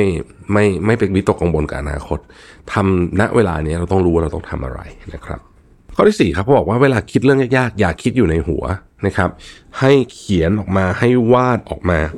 คือให้มีกระบวนการที่เอาออกมาจากการคิดในหัวนะครับ นี่คือสาเหตุว่าทำไมเราถึงต้องใช้พวก post it นะครับทำไมเราถึงต้องใช้ mind map นะฮะทำไมเราถึงต้องเขียน journal นะครับ เพราะว่าพื้นที่ในสมองของเราเวลามันคิดวนๆอยู่อะมันไม่ได้อะมันต้องมีการเอาออกมาอยู่ข้างนอกด้วยนะครับ ดังนั้นพวกของพวกนี้ mind map journal อะไรต่างๆ เหล่านี้เนี่ยมันมีประโยชน์กับเรามาก ๆ เลยในการช่วยให้เราสามารถคิดอะไรให้มี คล้ายๆกับว่ามีระเบียบมีมีแบบแผนมากขึ้นนะครับ อันที่ห้านะครับ ต้องท่องไว้เลยว่า แม้ว่าสิ่งนี้เคยถูกทำมาแบบนี้ ไม่ได้แปลว่ามันควรจะต้องถูกทำแบบนี้ตลอดไปนะครับ นั่นหมายถึงว่าเวลาเราเริ่มคิดอะไรสักอย่างหนึ่งแล้วมันไปหยุดตรงที่ว่าอ๋อก็ไอ้เรื่องนี้มันถูกทำแบบนี้มาตลอดแหละในอดีตเนี่ยมันไม่ได้แปลว่ามันควรจะต้องถูกทำต่อไปในอนาคตในวิธีการแบบเดิมนะครับ ซึ่งอันเนี้ย ที่ภาษาอังกฤษเรียกว่า challenge the status quo นะคือเคยทำมาแบบเดิมเฮ้ยมันไม่ได้แปลว่ามันควรจะเป็นแบบนั้นนะครับ ข้อที่ 6 ครับ อันนี้ผมชอบมากนะฮะอย่าเพิ่งพอใจกับคำตอบแรกที่คุณคิดออกนะครับ หลายครั้งเนี่ยรู้สึกว่าพอเราฟังอะไรมาเสร็จปุ๊บเนี่ยแล้วเราคิดเร็วๆเรารู้สึกว่าเอออันนี้เวิร์กพอใจในคำตอบแรกเขาบอกว่าให้ตั้งคำถามกับคำตอบแรกของคุณเสมอๆ นะครับและเราควรจะมีทางเลือกหลาย ๆ ทางลองพินิจพิจารณาวิเคราะห์ดูนะครับการคิดเยอะเกินไปก็ไม่ดี การคิดน้อยเกินไปก็ไม่ดี ความยากของมันก็คือเราจะหาเส้นตรงกึ่งกลางเนี่ยได้อย่างไรนะฮะให้ให้มันอยู่ตรงกลางว่าเออเนี่ยตรงเนี้ยมันเป็นเส้นที่กำลังพอดีพอดีนะครับ ข้อที่ 7 นะครับ facts are neutral หมายความว่าข้อเท็จจริงเนี่ยมันไม่มีข้างนะ นะฮะในนี้เขายกตัวอย่างดีนะเขาบอกว่า สมมติว่าเราไปเซอร์เวยทำเซอร์เวยคนสักหมื่นคนก็ได้นะครับถ้าจะเลี้ยงหมาอยากเลี้ยงหมาอะไรมากที่สุดสมมตินะฮะคำตอบมันก็จะออกมาเป็นสมมตินะสมมตินะออกมาเป็นลาบราดอร์นะครับอ่านะฮะแปดเปอร์เซ็นบอกว่าจะเลี้ยงลาบราดอร์ใช่ไหมนะครับ อันเนี้ยคือลาบราดอมาที่ 1 ที่8%นต์นะครับคนที่ชอบลาบราดอก็จะรู้สึกว่าเออ ก็ไม่แปลกใจหรอกเพราะว่าลาบราดอมันก็น่ารักจริง ๆ มันฉลาดด้วยเนี่ยนะฮะเออแล้วมันก็มาที่ 1 ด้วยนะ เออ ก็ก็เห็นไหมล่ะเนี่ย เราลาบดอร์นี่เป็นแบบสุดยอดหมาเลยคนอยากเลี้ยงมากที่สุด นี่คือฝั่งที่ชอบ แต่ฝั่งที่ไม่ชอบจะบอกว่ามีคนตั้ง 92%เนี่ยที่ไม่ชอบลาบดอร์นะฮะนึกออกไหมฮะคือคือข้อเรื่องเดียวกันเนี่ยมันตีความหมายได้คนละแบบเลยขึ้นอยู่กับว่าเราจะมองมันที่มุมไหนนะครับดังนั้นเวลาเราถูกเอาข้อมูลแบบนี้มาให้ว่าเนี่ย 92%ของคนเนี่ยไม่เลือกลาบดอร์นะที่จะเลี้ยงนะครับไม่ได้แปลว่าเออ มันดีหรือไม่ดียังไงนะคือคุณต้องมาดูที่ตัวข้อมูลอีกครั้งหนึ่งคนจำนวนมากเนี่ยใช้การบิดเบือนข้อมูล พูดความจริงครึ่งเดียวหรือว่าเนี่ยพยายามจะบิดข้อมูลแบบนี้เนี่ยนะครับในการนำเสนอเรื่องราวต่างๆ มากมาย แล้วมันก็ทำให้เกิดปัญหาตามมาเยอะแยะเต็มไปหมด เวลาเราจะคิดเราต้องสมองใส่ๆเราต้องรู้ว่าสรุปแล้วเนี่ยไอ้ข้อมูลที่เราคิดอยู่เนี่ยเรื่องที่เรากำลังได้ได้ข้อมูลเนี่ยเอ๊ะมันความจริงแล้วมันคืออะไร มันเบสมาจากพื้นฐานว่าอะไรนะครับ ข้อมูลในเชิงสถิติค่าเฉลี่ยอย่างเงี้ยนะพวกนี้เนี่ยจริงๆมันมันมันไอ้นี่หมดเลยนะฮะมันมีความสามารถที่จะบิดเบือนหมดผมชอบยกตัวอย่าง สมมุติเราเห็นคลองหนึ่งแล้วมันมีป้ายปักว่า ความลึกเฉลี่ย 30เซนติเมตรนะครับเราก็จะรู้สึกว่า เอ้ย มันก็ต้องเดินได้สินะฮะ คือจริงๆคำว่าเฉลี่ย 30เซนติเมตรเนี่ย สมมติคลองมันกว้าง 10 เมตรเนี่ย มันอาจจะลึก 15 เซน ตลอดครึ่งทางแล้วมันลึก 20 เมตรเลยก็ได้นะฮะ เป็นช่วงเวลาสั้นๆ แล้วก็กลับไป 15 เซนใหม่ แบบนี้ก็เฉลี่ย 30 เซนติเมตรได้ แน่นอนไอ้ตรงที่มันลึกไป 20 เมตรเนี่ยคุณก็จมหายไปได้เป็นต้นนะครับ นี่คือลักษณะของการพรีเซนต์ข้อมูลต้องระวังนะครับ ข้อที่ 8 เขาบอกว่าก่อนคุณจะคิดนอกกล่องก็คือ outside the box นะฮะ think outside the box คือคิดออกนอกกรอบนอกกล่องได้เนี่ยคุณต้องรู้ก่อนว่าไอ้ขอบหรือไอ้ขอบกล่องของคุณเนี่ยมันอยู่ที่ไหนนะฮะ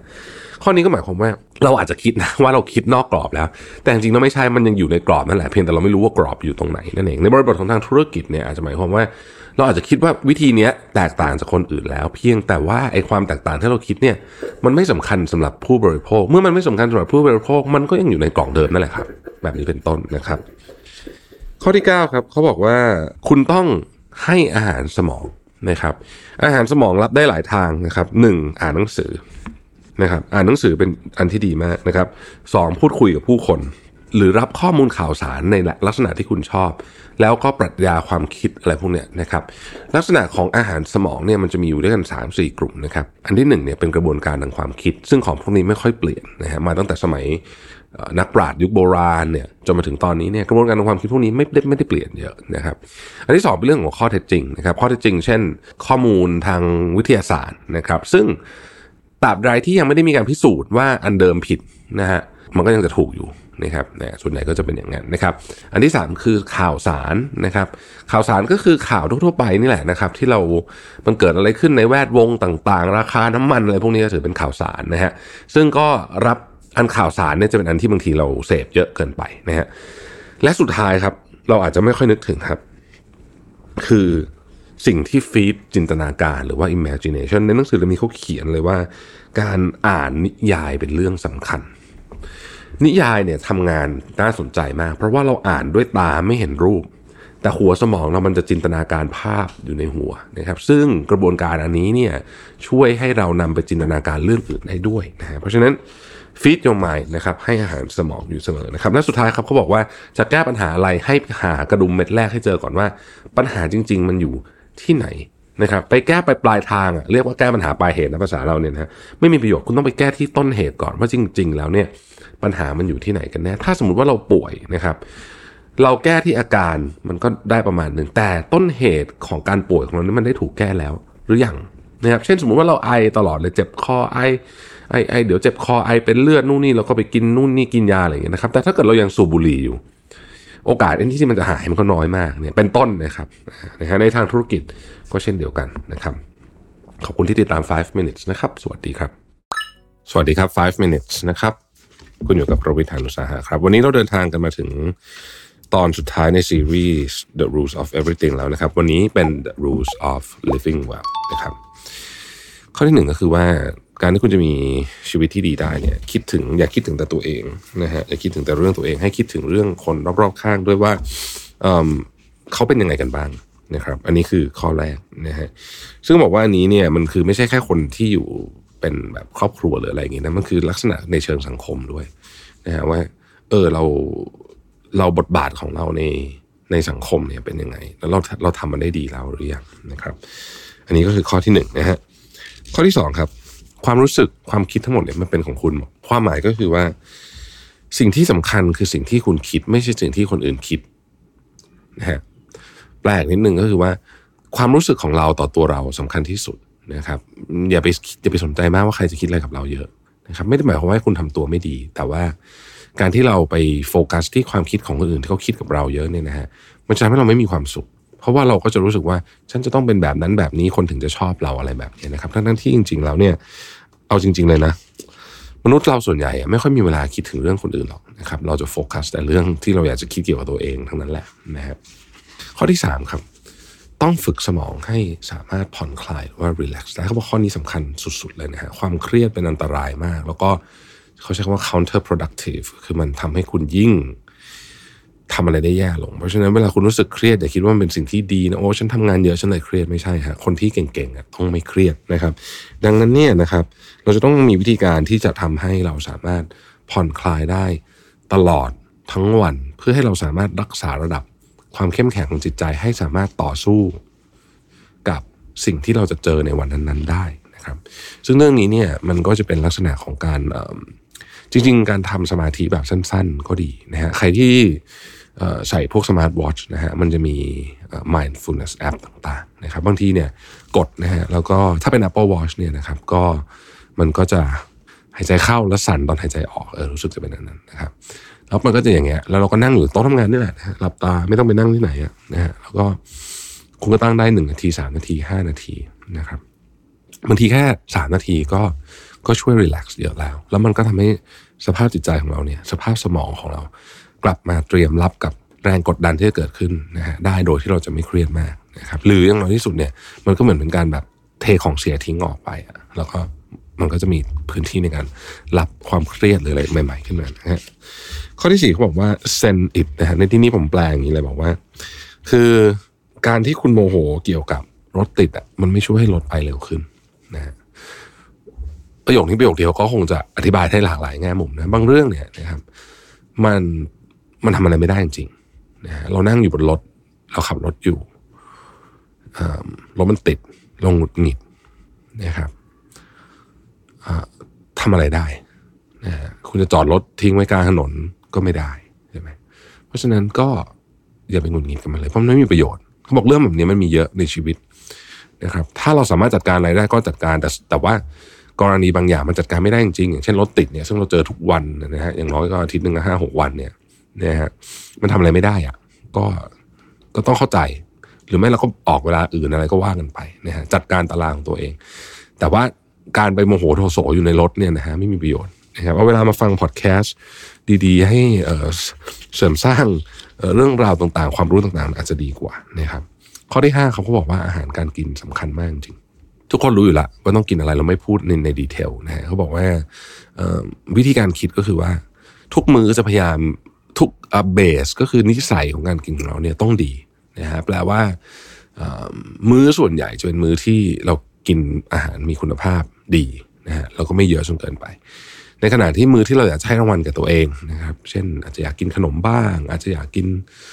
อะไรที่มันอ้วนบ้าง อาจจะกินเบอร์เกอร์บ้างเนี่ยขอให้เป็นมือพิเศษ แล้วก็ให้รู้ว่ามือพิเศษเนี่ยมันมีได้ประมาณไหนต่อหนึ่งสัปดาห์นะครับ กรอบเวลาที่ดีในการพิจารณาเรื่องเกี่ยวกับอาหารเนี่ยคือหนึ่งสัปดาห์นะคือเราดูเป็นหนึ่งสัปดาห์ว่า โอเค เรากินหนึ่งสัปดาห์นี้กี่มื้อนะฮะแล้วมื้อที่กินแบบ ไม่ดีเนี่ยกินได้กี่มื้อนะครับ ที่เหลือต้องดีคือพื้นฐานต้องเป็นเบสแบบดีนะฮะเเขาบอกว่าไออาหารเนี่ยมันส่งผลกับร่างกายและความสุขของเราเนี่ยมากกว่าที่เราคิดเยอะมากจริงๆ นะการพิสูจน์ในช่วงหลังเนี่ยบอกเลยว่าทั้งเรื่องของสมาธิ เรื่องอารมณ์ เรื่องความสุข พวกเนี่ยเกี่ยวข้องกับอาหารเนี่ยเยอะมากจนแบบจนน่าตกใจต้องใช้คำนี้นะครับเพราะฉะนั้นการโฟกัสที่เรื่องอาหารเนี่ยจึงเป็นเรื่องที่สำคัญ เวลาเราพูดถึงเรื่องอาหารซึ่งเราคงไม่ได้พูดเยอะไปเนี่ยนะครับเขาบอกว่าให้โฟกัสที่ความสัมพันธ์ของคุณกับอาหาร คุณใช้อาหารเป็นอะไร เป็นสิ่งที่ทำให้เราเดิมเนินชีวิตต่อไปได้เป็นพลังงานให้กับร่างกาย หรือ คุณมีความสัมพันธ์กับอาหารในแบบอื่น เช่น เครียดแล้วกิน อาหารคือสิ่งคลายเครียดเนี่ยอันนี้ต้องต้องดูดีๆนะฮะต้องดูดีๆ ข้อที่หกครับ เมื่อคุณทำอะไรผิดพลาดไปแล้วนะครับ ไม่ต้องโมโหตัวเองมากนะฮะแต่พยายามคิดว่าฉันสามารถเรียนรู้อะไรจากความผิดพลาดนี้ได้หนึ่งในวิธีการที่จะทำให้เราเรียนรู้จากความผิดพลาดได้คือ เราต้องยอมรับก่อนว่านี่คือความผิดของเรา ถ้าเกิดเราโยนความผิดให้สิ่งอื่นนะครับ โยนความผิดให้คนอื่นนู่นนี่ต่าง ๆ เนี่ยนะฮะ มันจะไม่ช่วยอะไรเลย เพราะว่าเราจะไม่ได้เรียนรู้อะไร ทันทีที่เราไม่ยอมรับว่านี่คือความผิดพลาดของเรา การเรียนรู้มันจะไม่มีทางเกิดขึ้นนะการเรียนรู้จะเกิดขึ้น ก็ต่อเมื่อเรายอมรับว่าเรื่องนี้คือข้อผิดพลาดของเรา หลังจากนั้นเราก็มาพิจารณาว่า เอ๊ะ จากเรื่องนี้เนี่ยเราควรจะทำยังไงต่อไปในอนาคตนะครับ สอนอะไรเราบ้างนะครับ ข้อที่ 7 ครับ คุณต้องมีขอบเขตหรือว่า boundaries นะฮะคำว่า boundaries เนี่ยก็คือว่า เช่นนะยกตัวอย่างครับบางคนอาจจะบอกว่าเสาร์อาทิตย์จะไม่รับโทรศัพท์เรื่องงาน จะไม่ตอบเมลเรื่องงานอะไรนี่คือ boundary ลักษณะหนึ่งนะครับ หรือหลังกี่โมงจะไม่ทำอะไร ซึ่งอันเนี้ยเอาที่คุณคิดว่ามันเหมาะสมกับตัวเองเลย เพราะว่าเราเนี่ยแต่ละคนมีความต้องการมีความเชื่อมีอะไรในชีวิตไม่เหมือนกัน เพราะฉะนั้นเรื่อง boundaries เป็นสิ่งที่ต้องมี แต่ไม่จำเป็นต้องเหมือนคนอื่นนะฮะมันจำเป็นจะต้องเหมาะกับชีวิตเรานะเพราะฉะนั้นชีวิตเราเป็นยังไงเนี่ยเราก็ไปออกแบบไอ้นี่เองนะฮะเออเราก็ไปออกแบบไอ้นี่เองนะ ข้อที่แปดนะฮะเออเขาบอกว่าพยายามทำสิ่งที่เรียกว่าเป็นการแบ่งการโฟกัสของสมองในแต่ละเรื่องราวแปลว่า ถ้าอยู่นอกที่ทำงาน อย่าพยายามคิดเรื่องงาน อยู่ที่ทำงานอย่าพยายามคิดเรื่องอื่นนอกจากเรื่องงานอ่านะฮะเอ่ออยู่กับใครก็พยายามโฟกัสกับคนนั้นนะครับ คิดเรื่องนั้น หรือว่าทำอะไรตอนนั้นก็พยายามโฟกัสเรื่องนั้นเช่น สมมุติว่าคุณอยู่ที่ยิมอย่างเงี้ยนะฮะสิ่งที่คุณควรโฟกัสมากที่สุดคือ ยกน้ำหนักไงให้ท่าถูกนะฮะท่าถูกต้องนะลงแบบหายใจถูกนะครับ ฟอร์มดีนะฮะอะไรอย่างเงี้ยนะฮะที่เกี่ยวข้องกับสิ่งที่คุณทำอยู่ ไม่ใช่เรื่องที่เพิ่งประชุมมาเมื่อกี้อะไรเงี้ยนะฮะอันนี้คือสิ่งที่เขาพยายามจะบอกว่า เออ คือคุณต้องอยู่ทำอะไรก็ให้โฟกัสเรื่องนั้นอยู่นะครับ ข้อที่เก้าครับ ความสัมพันธ์กับคนรอบข้างต่าง ๆ เนี่ย เราต้องมาดีไซน์นะมันเป็นการออกแบบว่าเราจะมีขอบเขต มีกฎเกณฑ์อะไรยังไงกับใครบ้าง แค่ไหนนะครับเพราะว่าหนึ่งในสิ่งที่เขาบอกว่าคนทำพลาดมากก็คือว่า ไม่ได้คิดถึงเรื่องนี้ คิดว่าปล่อยมันเป็นไปตามธรรมชาตินะฮะหลายทีมันก็มันก็เลยอยู่ดีคือมันแก้ไขไม่ทันละหลายครั้งนะฮะข้อสุดท้ายครับ คือให้อภัยแต่อย่าลืมนะฮะเวลาใครทำอะไรร้ายๆกับเราเนี่ยเราสามารถให้อภัยได้นะครับ แต่อย่าลืมเพราะว่าถ้าเกิดคุณลืมคุณจะโดนทำอีกนะฮะซ้ำแล้วซ้ำเล่านะครับ ผิดพลาดครั้งที่หนึ่งเนี่ย โอเคเรา ก็เข้าใจได้นะฮะแต่ว่าถ้าเกิดว่าเรายอมให้ถูกกระทำซ้ำแล้วซ้ำอีกเนี่ยนี่มันเป็นความผิดของตัวเราแล้ว เพราะฉะนั้นให้อภัยได้แต่อย่าลืมนะครับ นี่คือ 10 rules of living well นะฮะเเราครบกันทั้งหมดแล้วนะครับ กับหนังสือเล่มนี้ the rules of everything นะครับ เดี๋ยวทีมงานจะทำเป็น long play นะฮะ ก็จะเป็นกฎ 100 ข้อเลยนะครับ ที่ออกมาจากหนังสือเล่มนี้ ฟังกันได้ยาวๆนะครับ นี่จะเป็นตอนสุดท้ายของซีรีส์นี้นะฮะ แล้วเดี๋ยวพรุ่งนี้เราจะเป็นลองเพลงนะครับ แล้วก็วันมะรืนกลับมาพบกับ 5M ในตอนปกตินะครับ ขอบคุณที่ติดตามนะครับมาพบกันใหม่ สวัสดีครับ วันดีๆ เริ่มต้นได้ที่ House 64ผ้าปูที่นอน 800 เส้นได้ เย็นสบาย ยิ่งซัก ยิ่งนุ่ม สนใจสั่งซื้อได้ที่เว็บไซต์ หรือ Line at at h a u s 64 เพียงกรอกโค้ด 5 minutes รับส่วนลดทันที 100 บาท เมื่อซื้อครบ 8,000 บาทขึ้นไป พิเศษภายในเดือนกันยาถึงตุลาคมนี้เท่านั้น